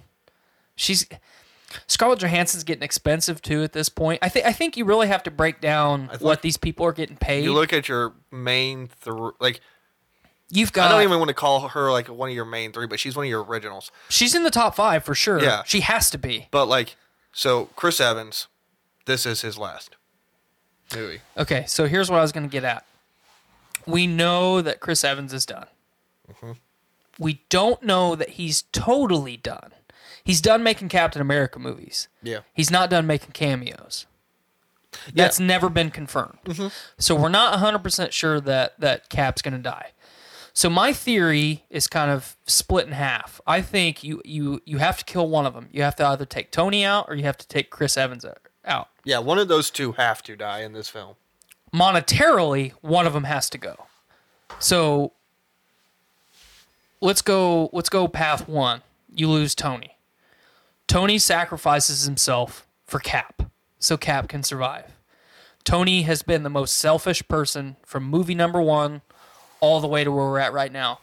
Thematically and plot wise, it would make the most sense if Tony dies. But he doesn't just die, he's got to sacrifice himself for the team, which he's done. You know, he was willing to do in Avengers. You know, I don't know if it's for the team. I wouldn't. I would say it has to be for Cap. That's what I mean. It's got to be for Cap. With everything that happened in Civil War. Civil War, it's got to be for Cap Mm-hmm. or for Banner. I could I could see that too. or Bucky. I Or can Bucky. see baby Bucky. Yeah. So so you've got you've got some some good possibilities there. From the the Captain America side, he's either got to sacrifice himself for Bucky. He's got to do it for Tony. Or he has to challenge, I don't know what that sound is. I don't know if that was my phone or what it was. Are we plugged in? yeah, we should be. Okay. Yeah, like make sure in. we're not about to die on battery. Oh, it was my phone. But um, it, it's it's got to be it, it. Cap's got to sacrifice himself for somebody, and if he's gonna do it, it just did it again. What is that sound? Somebody messaging you? I don't know. I don't. That sounds like the Facebook Messenger. Yeah, Someone's they're probably- Facebook. Yep. And it's popping up on my on my desktop. Anyway, so if if Cap's got to go, I want to see him challenge Thanos before he goes. You know, he We held Kinda, we kind of got that well. in the first one a little bit. They That- teased it. That was Thanos, you know, crushing down the fist, Cap stopping it and being like, "Hmm," and then just fucking hitting him with the, you know, the non-gauntlet fist mm-hmm. and just obliterating him. Mm-hmm. Thanos don't have the gauntlet no more, so Well, he's got the gauntlet. I was about to say we don't technically know where the gauntlet is. Yeah. Right? So, I- I mean, I- you got to do something like that. I mm-hmm. think this is what. So this is what I've said for a long time. This was prior to Captain Marvel, basically being where she's at right now in the mythos. We're starting basically generation 2 of Marvel movies now. Um, they they've officially announced today that episode one, I'm gonna call it, of the the Marvel Cinematic Universe is gonna be labeled as the Infinity Series. That's what they're calling it. Disney's calling it anyway. And the fact that this is all continuing is amazing. Oh me. yeah, yeah. I mean, this will be here for the next 20 years, guaranteed. If it's handled correctly, still. Absolutely. If it's handled how it's been handled, I think it will continue. I think you got to have moving forward. You got to have Thor lead the team. see, I don't see how he's not. I now get this. I haven't seen Marvel, Captain Marvel yet, but he is the strongest. I, I would put him on par with Captain Marvel at this point, but Again, I haven't seen it, yeah, but I mean, by she's the, supposed to be the strongest, but by the end of Infinity War, it's not a contest. no, he had fucking Stormbreaker, man. Yeah, like there's there's no contest of Thor could have killed Thanos. All he had to do was aim for the head. Yeah. So I, but but I think I think you have I think you have to I think you have to you have to move forward with Thor leading the team. I think you really need to emphasize if if Cap's going to go, you either have to have Bucky or Falcon take over as Captain America because they've both played that role in the past. I would like to see Bucky do it. that's where I. I think I think Falcon could Captain Falcon could also be uh, cool. Falcon punching people. Um, God, that was a bad joke. You didn't even giggle. I should I should We'll crawl just- in that fireplace and let you I start. it. wish we could edit it out right now. I wish I could edit me out of this podcast. but uh, I think whatever direction they decide to go with Captain America moving moving forward, if he does perish in this film, I think either way is not a bad move. Because there's enough there, there's enough fans of the characters that, that, that they could they could put forth some good material. Obviously, they're not going to put forth junk. So I would like to see Bucky do it. Um, especially, I really like Sebastian Stan. So in the Winter Soldier's one of my favorite characters. I want his fucking arm. I want I want the metal arm. It'd be cool. It'd be real fucking cool, real wouldn't cool. it? Yeah. Um, I I think hope it's just not the one I jerk off with. That'd be terrible. I don't know. That'd be pretty cool. Just get you a fucking flashlight. Anyway, um, yeah, I think Vision is one that a lot of people don't talk about right now. I don't even think he's dead. I don't think he's dead either. Or if he is dead, he's he he, he will be the first one resurrected. See, they emphasize that the stone might not be all of him right. there. So I'm thinking, especially with I can't ever remember her name, but Shuri. yes, when she was messing with him, did she get enough? Mm-hmm. Did she get enough? down to maybe just transplant him into a new body? Mm-hmm. So, or just power the body that he's Yeah. in right now. so I'm thinking he's not dead. Me too. I think though that moving forward with his, um, I think I think you have to move on from that character because he's supposed to be uber powerful and he was totally useless in that last movie. Totally useless. Yeah.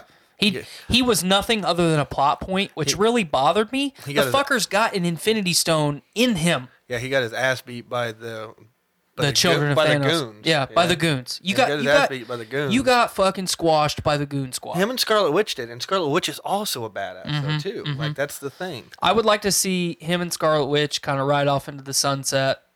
which they hinted at at the last movie Right. too. I, I think plot wise, it only makes sense that that's what you get. And to me, those are some of the characters that kind of have the least following. Mm-hmm. Maybe Although- not Scarlet Witch, Yeah, but yeah. definitely Vision. Although Scarlet Witch, to me, I'm like, dude, she's cool. She's real fucking Like- cool. There's so much you can do plot wise with her Yeah. moving forward that I think she has to say. Vision, not necessarily so. I but what the the long winded point that I'm trying to make is, I think you you have to have Thor lead the team. You obviously have to highlight Captain Marvel going forward, regardless of what happens in this film.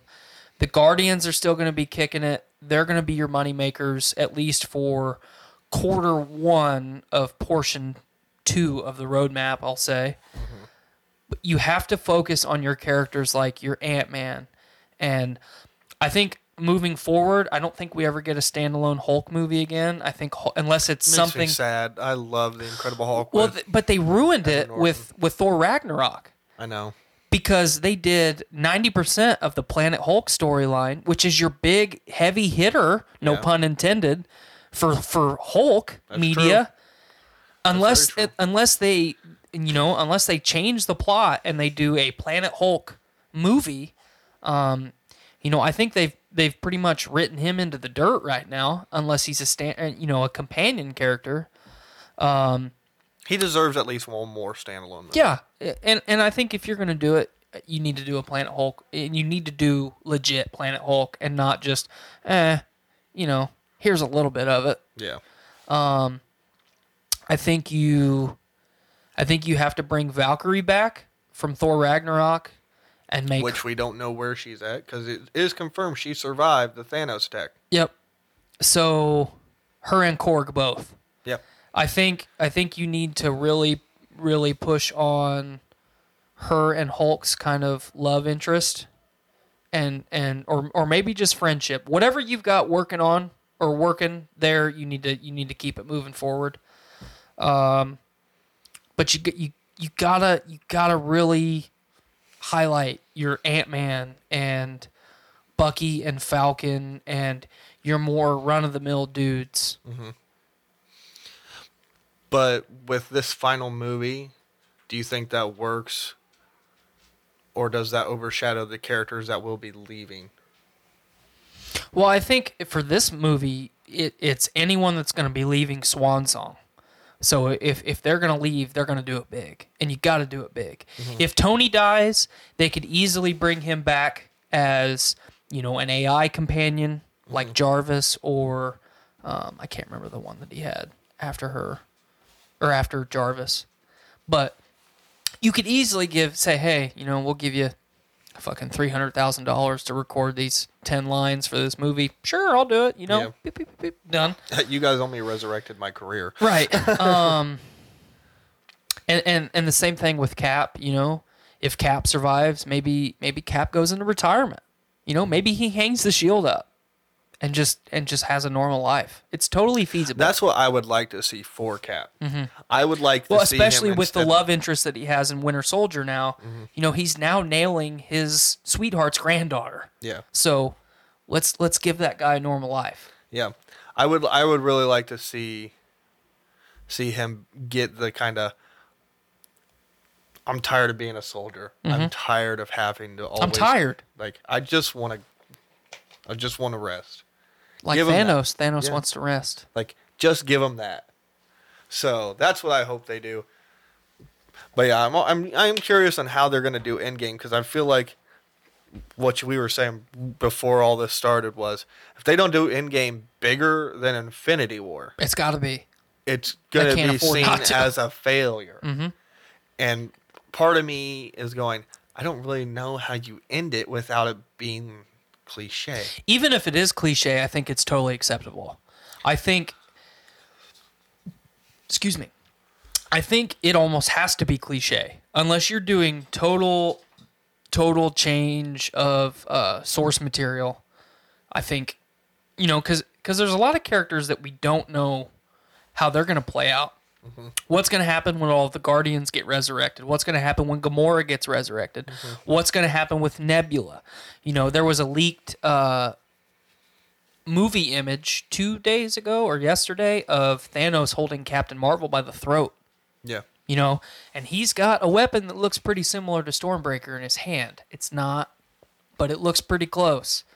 Um, it almost looks like the hammer that Ronan has in, in Guardians of the Galaxy. Yeah. So there's so many unknowns. There's so many characters that are gone. What happens with Spider Man? You know, we didn't talk about him at all. Which also, um, Far From Home is confirmed to be post. Yeah, it's it's supposedly minutes after, or the way that I read was minutes after Endgame. So we'll probably be getting a lot of Iron Man 3 kind of PTSD shit with that movie. You would think anyway, I mean, how did you not? especially when you're a teenager. Yeah. I got turned to dust. I don't, I don't feel so good, Mister Stark. Yeah, dude. No, sh- okay. So I knew that shit was coming, and it still almost made me cry when Yeah, he was it doing. I was fucking hit like, ya. I was like, damn, Tom Holland, you are a good fucking actor. Yeah, you little British son of a you bitch. little British beauty. the the Gamora the Gamora and uh, Peter Quill stuff really got me. The the Star Lord stuff in, in Infinity War almost ruined it for me because of the scene when he's smacking the fuck out of Thanos' Mm-hmm. face. Like, come on, man. Yeah, Let him get the glove off. Mm-hmm. Then you can shoot him. yeah, But uh, I'm interested to see what happens between Mantis and Drax going forward. yeah, Because I think there's a romance developing there. yeah. I agree Oh. with that. you know, obviously we don't know what's going on with Hank Pym and the Wasp. They're, you know, they're dusted also. So there's just there's so much unknown, but with with Chris or not Chris Evans, I'm sorry. Chris Hemsworth being your number 3 guy as far as big money contracts goes. I think moving forward, you now make him your showrunner. He's now the leader of your team. And especially if you look at Infinity War, there that is two characters movie. It is Thanos' movie and it is Thor's movie. Yeah, They are the two most important characters in that film. yeah. So Which is a bit uh, kind of it's it's pretty crazy that you know it was a Thor movie because his Ragnarok was so recent. but it made I mean thematically it made sense. Yeah, no, exactly. I loved the way that Infinity War started. No fucking time elapsed. Like, let's just get into this shit right out of the Oh, you remember that end scene with Thor Ragnarok? Well, this is what happened literally five minutes after. right. So, They got fucked up. yeah, their ship done went bye bye. They went down so So, yeah, I just, you know, with Endgame, I think is going to be great. Obviously, I'm going to save up for that. Um, plenty of other movies coming out. You know, blockbuster season. Aladdin is coming out. that was where I was going to go next. I do want to to throw this in there real quick. Endgame debuts the weekend of LaFiCon here in Lafayette, so uh, definitely definitely see it. Obviously, you know I don't think there's any of us that aren't going to go see it, but stop by LaFiCon. You know we're going to be doing live podcasts and panels and and we're going to be talking about Infinity War or you know Avengers Endgame. Yeah, we'll probably all be going opening night to see that one. Yeah, yeah. I know for a fact I will be this time. Infinity War, I was up in Minnesota when it came out with no friends up there to see it with, and I wasn't driving six hours back to Chicago to see it with people I knew. So I, d- I don't know that I'm going to see it opening night, but I definitely will see it like the first showing that Saturday if I can't get a ticket opening night. Um, yeah, we'll just have to see. Um, I, I, only have a couple more things. Yeah, I only have a couple more things too. I wanted to talk real quick though about. So I mentioned uh, Aladdin, but this has Yes. nothing to do with Aladdin. Well, Aladdin was one of the we'll- things I wanted to talk about. we'll about. talk about that, and then uh, we'll talk about the final thing I wanted to talk about. Okay. Did you see the new Aladdin trailer? I have. I don't know what to think. the newest Aladdin trailer, not the one where we first saw Will Smith's genie, Not the teaser one. not the teaser, the actual Okay, trailer. I haven't seen it though. Okay, the actual trailer. So, let's just put it in perspective. The teaser had me right here. Okay. Mhm. All hope is lost. This movie's going to be awful. Yeah. The actual trailer had me off the charts. Really? Off the charts. It looks it looks real fucking good. The genie doesn't look stupid now. And if you guys go back a couple episodes when we talked about how bad Will Smith's genie looked, I said, and I don't, I don't remember if it was on this show or if it was on Journey or it was it was on Journey into Comics that I said I said this, but when they release another trailer or the day that movie drops in theaters, he's not going to look like that. Mm-hmm. They can't afford to because so many people vilified that movie the moment they saw that tree that trailer. They instantly lost money. Yeah. They lost dividends the day they fucking debuted that teaser. And and they fixed it. I liked it. I dug it. Like Disney's always done pretty well in my opinion with their live action movies. They started with Maleficent, I think was the first they did. Mm-hmm. And then The Jungle Book might have been the next one. I think the Jungle Book was the next one, and I enjoyed it, but I I- actually liked Andy Serkis's Mowgli more than I liked the Jungle See, I Book. haven't seen that. It's good. But I love The Jungle Book just for Shere Khan. Oh yeah. The way that Shere Khan was, dude, he was intimidating. Mm-hmm. And so I really liked The Jungle Book. Um, I called that they were going to be doing uh, a Lion King because I saw Timon and Pumbaa, Right. a little Easter egg they had in there. Uh, Beauty and the Beast is is good with Emma Watson. yeah, I haven't seen that one yet. Yeah, my wife and I went and saw that in theaters there in Chicago, and it was it was very good. So I mean, they have a good track record with their live action movie. It was just, and it wasn't just the how the genie looked. I was like, I don't know if Will Smith is the guy you get to play genie, in my opinion. The only the only person I think I would replace him with at, at, at this moment right now would be Jack Black.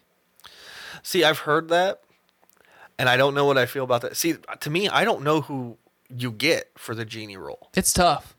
Who are you going to replace Mufasa with? Well, luckily they have James Earl Jones. I know, but if James Earl Jones wasn't available, who would you fucking pick? Morgan Freeman? Yeah, I don't know. Thank God. James, please. Don't leave us. We need you, you son of a bitch. Yeah, dude. Like, that's that's just it. Like some of these iconic roles, and even if like you know, it's not the genie's movie, but he stole the movie. Mm-hmm. It's not Mufasa's movie, but who is the most talked about character in that movie? Mufasa. Or it's either Mufasa or Scar, hands down. and while Scar is another incredibly famous actor. Mm-hmm. I can't ever remember his name. I can't remember. Is it Gary Oldman? Yes, It is Gary. It is Oldman, Gary yeah. Oldman. So like you have these like great, especially voices, like Mm-hmm. iconic voices behind them. Well, imagine if James, like, imagine. Obviously, James Earl Jones hasn't always done Darth Vader, but imagine if we never got James Earl Jones. Well, there was a Vader. reason why they changed Darth Vader's voice because they were like, this doesn't match. And then they're like, get that big old black guy over there. Get that dude. He fits. and uh, yeah, but that's just it. I don't know who you get to replace the genie. This is gonna be tough. And so I mean, a lot. So here's the thing that we have to remember: our generation is attached to the Lion King and fucking, uh, you know, all the Disney Renaissance. yeah. Let's just say, yeah, basically from 1989 through 1999 you had what was called the disney renaissance so Right. it started with the little mermaid and technically ended with tarzan Mm. today's today's generation or like like the kids that are in high school right now this movie isn't being marketed for them it's being marketed for us Yeah. but we're also the most critical of it yeah because we were alive during that renaissance yep so it's going to be tough. I think you're going to have i think you're going to have two generations of people that really love it. So the the grandparents right now like our grandparents going to see it with their grandkids. Mm-hmm. So us i think they're going to really enjoy it. We're going to be uber critical of it. So let me rephrase that. Parents slash grandparents are going to go see it with their children us they're going to love it we're going to be uber critical and then our children slash our younger siblings by maybe a decade are going to really enjoy it. Yeah.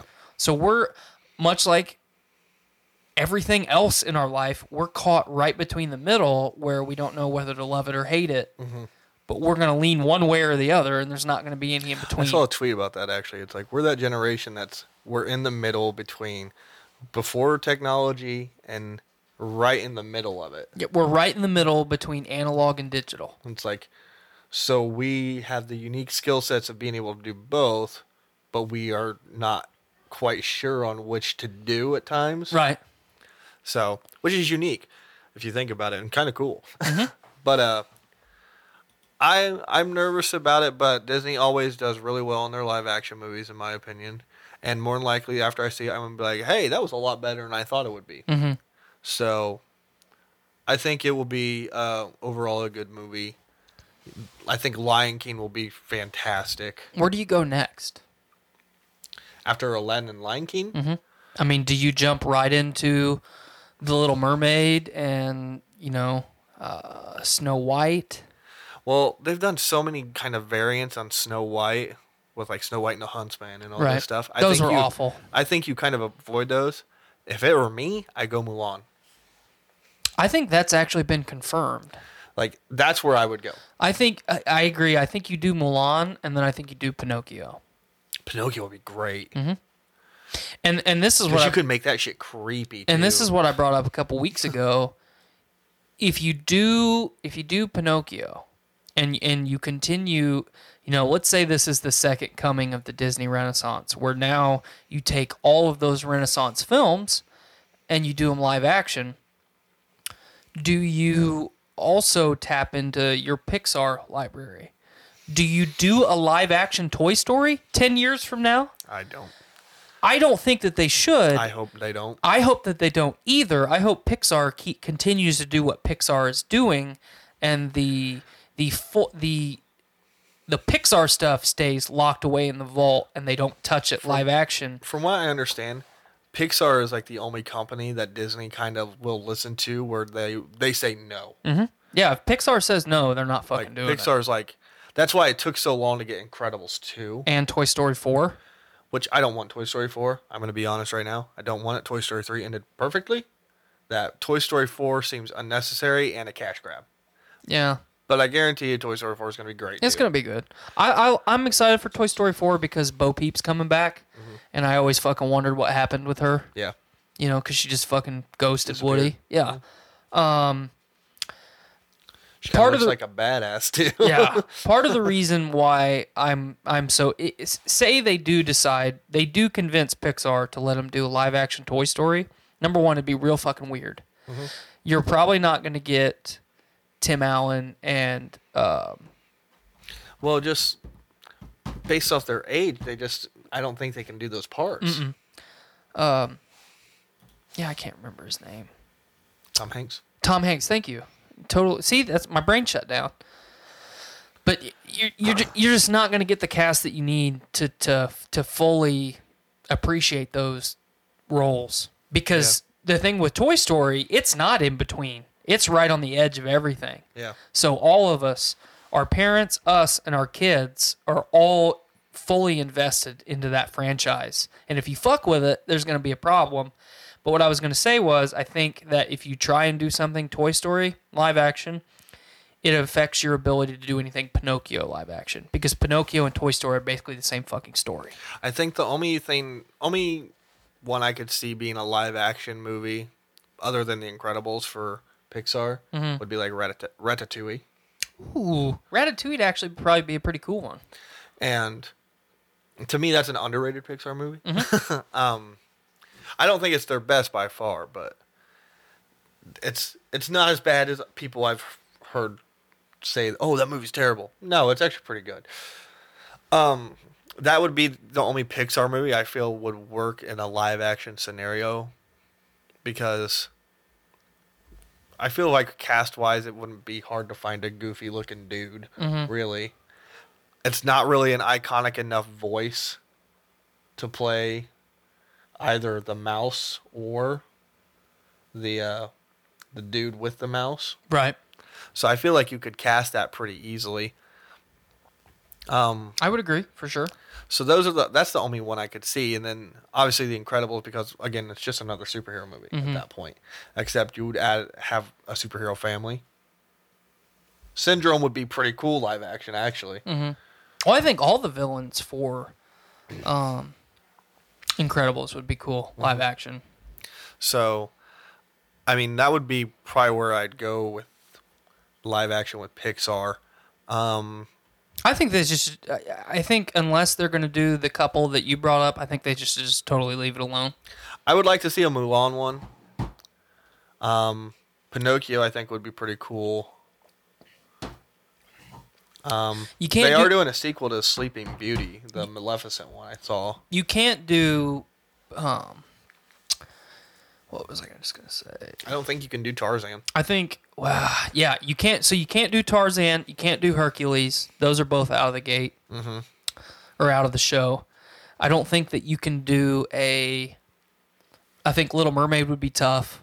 Yeah, I think that'd be real tough. Um, I don't think that you can do a. Uh, Fox and the Hound might be a good one to do. God, dude, that would make me cry. That is so- the saddest fucking movie the in history. It's so, it's so sad. It's not even Um, like a sad like love story. No, this is a story about. Hey, listen, you get older, your friendships die. and all your friends. yeah, like, Literally. Jesus, that movie is sad. Yeah. Fuck yeah, it is. Um, maybe a little something more reasonable. Maybe you do something like Coco. You know, you brought up Coco earlier. I love Coco. I think Coco would be cool live action. But does that work with because of the uh, the land of the dead? All the all the effects they would have to do. I mean, fuck, they're they're doing they're doing like an entire animal kingdom. I CGI. know, but those animals look realistic. Whereas like Coco's uh, part of its appeal was like these LED colored flowers just randomly flying through the air and I think they could do it. If- aesthetically. Well, it's just Avatar. James Am- James Cameron can do it in fucking Avatar. Why can't. Disney do it with Coco? That is true. That would be pretty cool. Or do we go Frozen? Mm. That's not a Pixar property. We're talking about Pixar. But what if they did something like Tangled, Tangled be cool. Wreck It Ralph, maybe? Well, actually, that one would be pretty hard. Brandon Stone says not only did the Toy Story 4 trailer drop today, I haven't seen that. He says Mulan and Little Mermaid are being done. Mulan is more than likely out next year. Well, I think Mulan will be a really cool one. It's I think it's one of the most underappreciated Disney movies that they've ever done. Yeah, it's fantastic. But uh, You're fantastic. well, thank you. Appreciate it. Oh. Oh my. Okay, let's let's go to our last topic that I wanted to talk about, and I I want to bring it up because Hold on, can I ask you what it is? What's up? Is it Dragon Ball Super being confirmed to continue? No, I didn't think it was. That's what I was going to bring up, but go ahead and roll with it, my man.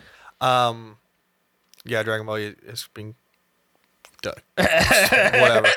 Yeah, super sucked. I almost I almost made Matt have a seizure. super just was terrible.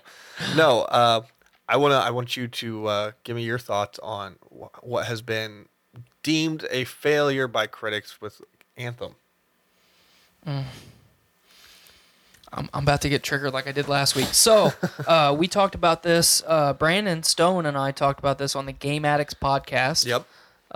Not not long ago. I talked to talked to or talked about it a little bit. I think on last week's podcast episode. I can't remember. I talk a lot. I'm I'm really pissed about Anthem. Now, Be- are you pissed at the game? Or are you pissed at like the state of the game, or is it more of like developer? all of it. So, so the moment that Destiny was announced, or not Destiny, the moment that Anthem was announced as a looter shooter in the same realm of Destiny and the Division, having played both of those games, I knew what it was going to be. Yeah.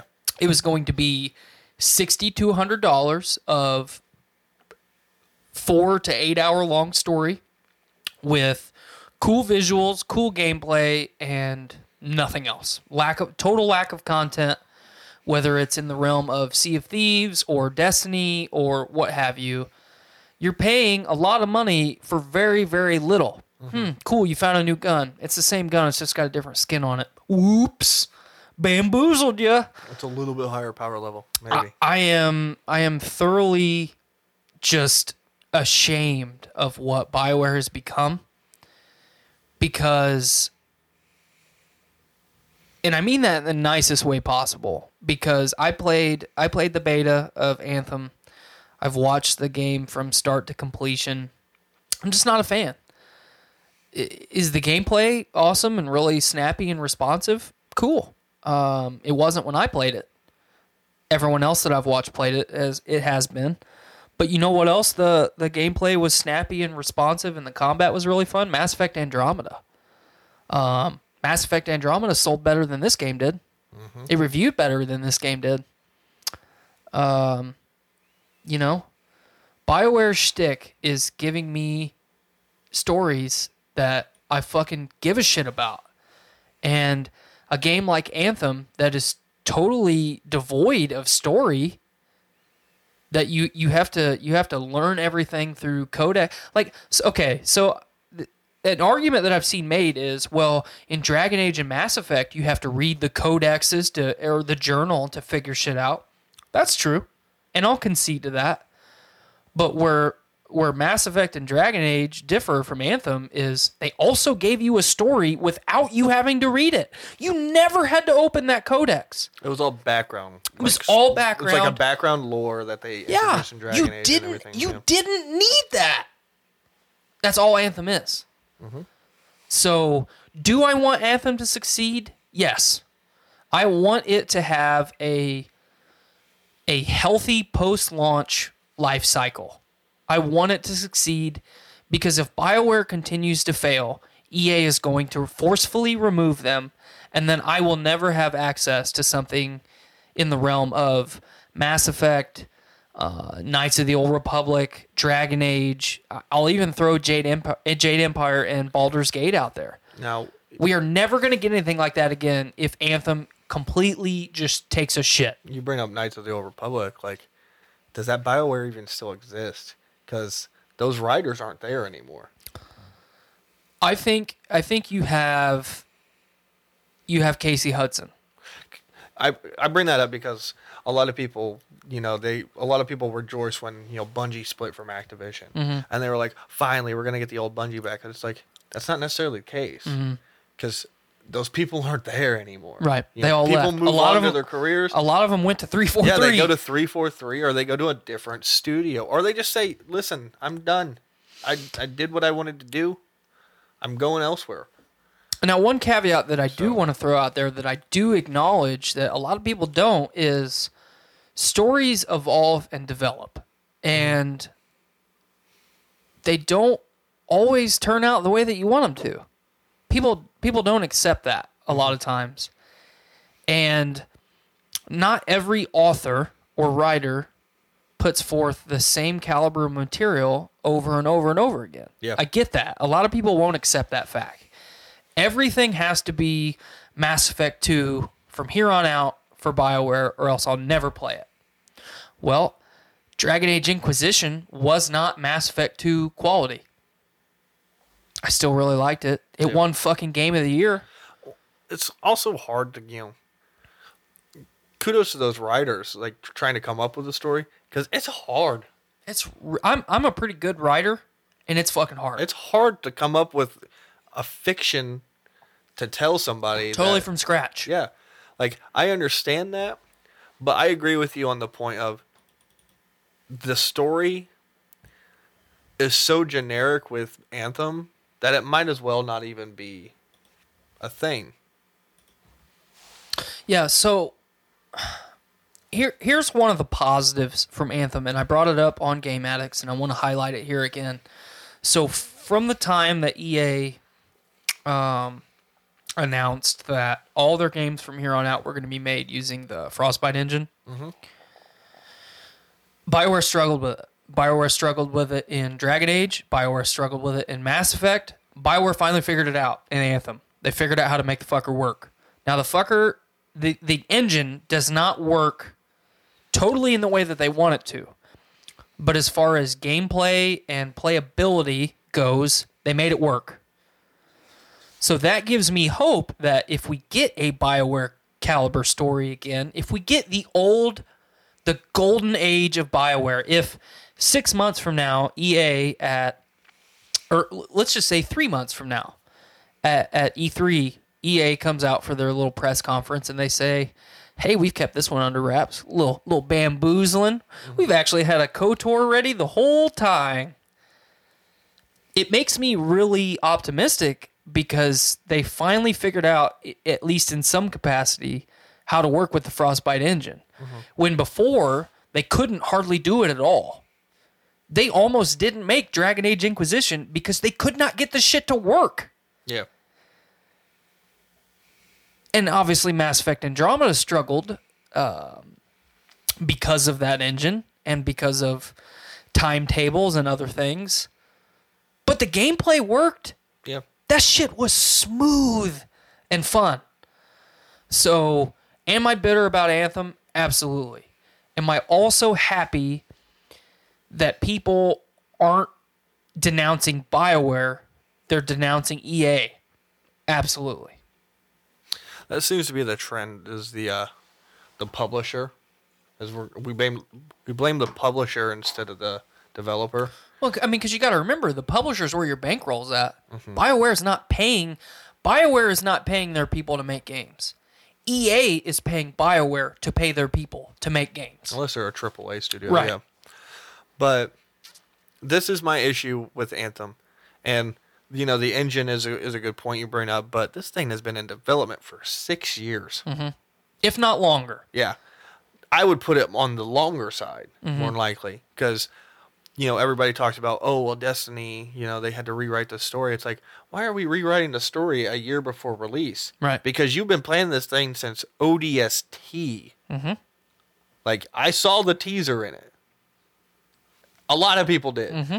So, um, you know, games like that, these developers, you know, they have them in, you know, development for so long. How is it not finished? And that was my biggest thing. Like, I'm kind of, I'm a guy who came from Destiny. I'm, I kind of expect and and the division. I expect the looter shooter genre to kind of be bland when it comes to story. Right. That's It doesn't have to be, though. yeah, it doesn't have to be, but that's I didn't expect, you know, going into Anthem that I'm going to be blown away by some story. Right. For me, the gameplay itself wasn't worth it. Right. I totally agree. Like I'm flying around and everybody's like, "Oh yeah, it's really fun to fly around. You feel like Iron Man." I'm like, "That's cool for 15 minutes." Mm-hmm. Oh, by the way, I play on PC. You try to play on a mouse and keyboard on that game, it is garbage. Mm-hmm. It is literally designed for a controller. right. As soon as I plugged in a controller, I had a lot more fun mm-hmm. with the gameplay. But again, I play every other game with mouse and keyboard. So why this one shooter do I have to play with controller? Because Right. it was designed for a controller. But gameplay wise, yeah, like flying around as Iron Man is cool for five minutes. The map design, everything is the exact same. Absolutely. You are either in a jungle or in a cave. Mm-hmm. That's what you're doing. There's no diversity as far as like, and I'm going to compare it to World of Warcraft in this sense because World of Warcraft did the looter genre right. Like, there's so much diversity in the world of Warcraft. Absolutely. Like, you can go from a desert to a jungle To a swamp. to a swamp to a Mayan pyramid and the newest expansion that released, the Battle for Azeroth, that you know they introduced these new things that you know keep the game looking fresh. Whereas like Anthem and even Destiny, when it dropped, you have multiple planets with different design. Right. We have one planet here; it all looks the exact same. So there's a la- lack of diversity. The enemies there are just easy Do you ever find out exactly what they are? I can't remember. not from what I've seen. Like I just hear, "Oh, hey, we're there's scars again." It's like, wait, why am I shooting these things? Right. And there's no real explanation for it. Whereas, like, you know, in Destiny, again, you have a you have an enemy race called the Fallen. Mm-hmm. It's like oh, which why- have some really cool story if you read into why, it. Yeah, why? are- And you you say it right there. If you read into it, Mm-hmm. but they do give you an explanation a little bit in the game of why these things are coming after you because they fucking invaded. Because you took you took their moon. Everything invaded Earth after that, essentially. So it's like at least there's some context there. Here it's just oh no, this this planet's just really hostile. Why? Wh- Yeah, why? Like, why are these things here just shooting me? We all want the anthem of creation. Okay, cool. What what is the anthem of creation? Right. I understand what this big ass rock on Destiny is. It's supposed to be a god that can terraform a planet. It's a living moon. So So There's- our good friend Brandon Stone added this in the chat. Andromeda was also developed by a team that had never made any full game of any size. They were strictly in charge of multiplayer for BioWare and EA. Uh, not to mention a sandbox third-person shooter RPG, and it was rushed over 14 months over its five-year cycle due to them restarting three different times, and it's still a better game than Anthem. And I 100% agree with that.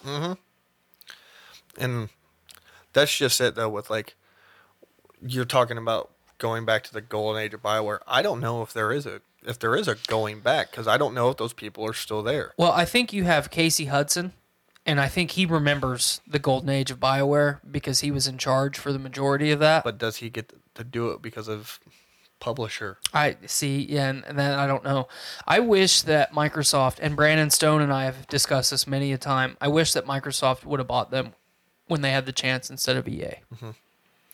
well I, I say the same thing about like bungie you know people say oh you know we're gonna get the golden age of bungie i don't think we are I don't really think that there even was a golden age of Bungie. They did one franchise that was pretty okay. see i really like the like halo trilogy halo 1 2 and 3 and I then really liked halo reach I really liked Halo 1. I really liked Halo 2. I thought Halo 3 was garbage, and I thought Halo Reach was the best game in the series, 1 through 5. No questions asked. i agree i loved halo reach with a passion You played a fucking no name character that had a number as your designation, and it was more compelling than Master Chief. So, but I really liked, you know, all these people. I really liked the Halo trilogy. Everybody's talking about, oh, we're gonna get the golden age of Bungie. It's like those people aren't there anymore. Well, and you know that uh, as far as you know, three four three was vilified for continuing the franchise. For for continuing something that people loved, they were hated. And I thought Halo Four was really really good. Halo Five was awful. I enjoyed Halo Four. I played literally two missions of Halo Five and went, this is trash. It was 100%. I bought it. I think I bought it for 19 bucks, brand new, like 2 years after it came out, and it was not worth that $19 that I spent. I uh, I played it. Like I said, I played two missions and I went, nope, and I never played it again, other than when I was up at Chicago playing multiplayer, and then I was like, this isn't the same Halo multiplayer. It's not. But luckily, three four three has granted our uh, our wishes. Uh, Master Chief Collection will be coming to PC, and I will get to finally play Halo Three online, and that makes me extremely happy. Halo Reach is going to be in there too. Halo Reach will also be on there, so Uh, not to keep the Halo train going, but did you know that Halo Infinite is a reboot? is it a reboot? It's a spiritual successor. It's a reboot. well, I'll still play it because What if it's Halo 5? oh, that would be terrible.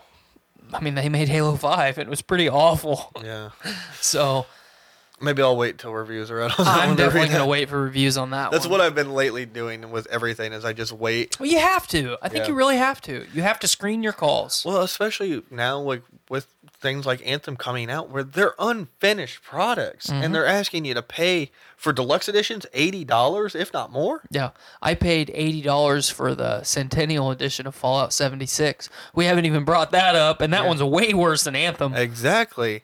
And I told Blaine that when he went to go buy that game, I was like, "Don't buy that shit." And then he bought it. He bought it before I did, and he's like, "Man, this game is good." And I said, "There's no fucking way. Mm-hmm. There's no way." So I bought it, and I was like, "Yep, I was right." Like I saw all every YouTuber I watched was just like, "Don't buy this. It is literal trash." Like there are characters and T poses still. Don't buy it. And So I tried to warn everybody. they fucking bamboozled us. I tried to. I was like, "What the fuck? Got my hand wet? It's your dog's nose." That's my pupper. But uh, He's a good pupper. other than that, I think that's all we kind of got today. That's all I've got. Uh, we have a Patreon active now. Look Oh, at us. dog. Look up. uh, Look us up at Podcastrophe Podcast on Patreon.com. Uh, we've got a couple tiers that I'm gonna go through here. We've got a five dollar a month tier. Or I'm sorry. I'm sorry. We've got a dollar a month tier. Chipping in. Hey, you like us. You even like us enough to chip in a dollar, and we appreciate you the emotional support tier, $5 or more per month. You're seriously involved, you want to be there for us, and we see you. Get a sticker and a pin for this, and we give you a shout out. So we will mail you a sticker and a button, and we will witness you live on this podcast. And that does help us emotionally. Yes. We need that too. Uh, we have the sticker club for ten dollars or more a month. Damn, you get a sticker. Actually, you get stickers for as long as you pledge. Whenever we get a new sticker or new stock of stickers, we will send you one. New pledges get one of every sticker we have in stock when signing up. We also now have a $50 tier.